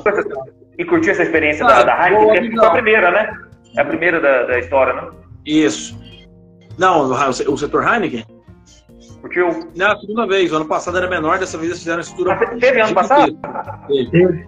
Esse ano fizeram uma estrutura gigantesca para mais de 20 mil pessoas. Então, é, organização ali dentro de banheiro, alimentação, muito tranquilo. Pelo menos no setor que eu estava lá, muito tranquilo. Apesar de ser sol, mas muito bem organizado. Mas a visão é boa, Luiz, a visão é boa. A gente fica, assim, você fica meio câmera, né? Você olha pra pista, olha pro telão, olha pra pista, olha pro telão. Uhum, então, assim, sim, uhum. você fica meio. Mas é, é, sensacional, cara. É... A experiência é, é, é, única. Então, assim, no, setor que eu fiquei, eu fiquei muito feliz. Tirando o sol, tô bem negão, mas podem ver. Mas foi bacana. É... Coloca aí experiência nota 8. É, acho que 10 é muito difícil, mas nota 8. E a vantagem do, do setor que eu estava com Heineken é facilidade de bebida muito grande, né? Quem gosta do, do goró. Ou muito fácil. E quando não tem atividade de pista, é, tem, muita, tem muita coisa. Tinha simulador, tinha exposição Ayrton Senna, é, e também DJ, né? DJ o tempo inteiro, parecia um festival de música. Muito bom, muito bom. Com isso, a gente acho que a gente esgotou todos os assuntos aí que a gente tinha que falar. Eu sabia que essa live seria extensa mesmo, é, porque eu, eu, queria pegar essa experiência de vocês de, de Interlagos. Então, eu sabia que essa live ia ser um pouquinho diferente das outras, ia ser extensa. Ia ser extensa. Vini, agradeço mais uma vez de coração. Tamo junto aí no GP de Las Vegas ou não? Pô, sem dúvida. Deixa eu deixar minha opinião aqui. É, sobre o GP de Las Vegas, eu acho, vou falar antes, tá? Pode ser que, que eu me estrepe na minha opinião, mas a gente tá aqui para dar opinião antes mesmo, né? Eu acho que vai ser um GP muito chato, viu? Tá uma Sim. expectativa muito grande, mas eu acho que vai ser um GP muito chato em Las Vegas. E eu, eu já acho que vai ser um evento excepcional como evento. Como evento, é, sem dúvida. Agora, a corrida em si, eu acho que vai ser super chato. E pelo que eu vi do traçado da pista não parece ser uma pista muito não. atrativa, não. Não, eu... por isso que eu tô dizendo, porque eu vi o traçado ali, parece ser uma corrida assim, que o Max vai botar duas voltas no pessoal ali rapidinho. Mas nós vamos comentar tudo isso aí sobre Las Vegas. O Egleison, embora, embora você chegou atrasado aí na live, teve menos participação hoje, curtiu trocar essa ideia? Tamo junto em Las Vegas? Sempre, sempre. Daqui 15 dias nós estamos de volta. Boa. A Nayara, inclusive, falando que vai ter igual Miami. Eu também concordo. É. Isso. Ontem a gente não conseguia falar, eu e o Gleison. Ontem não tinha condições de a gente participar da live, porque eu não tinha voz nenhuma. Mas a gente já tinha marcado para terça, né? Eu já, eu, já, eu, já, eu já pensava nesse pós aí de vocês para recuperação, por isso que a gente marcou para terça.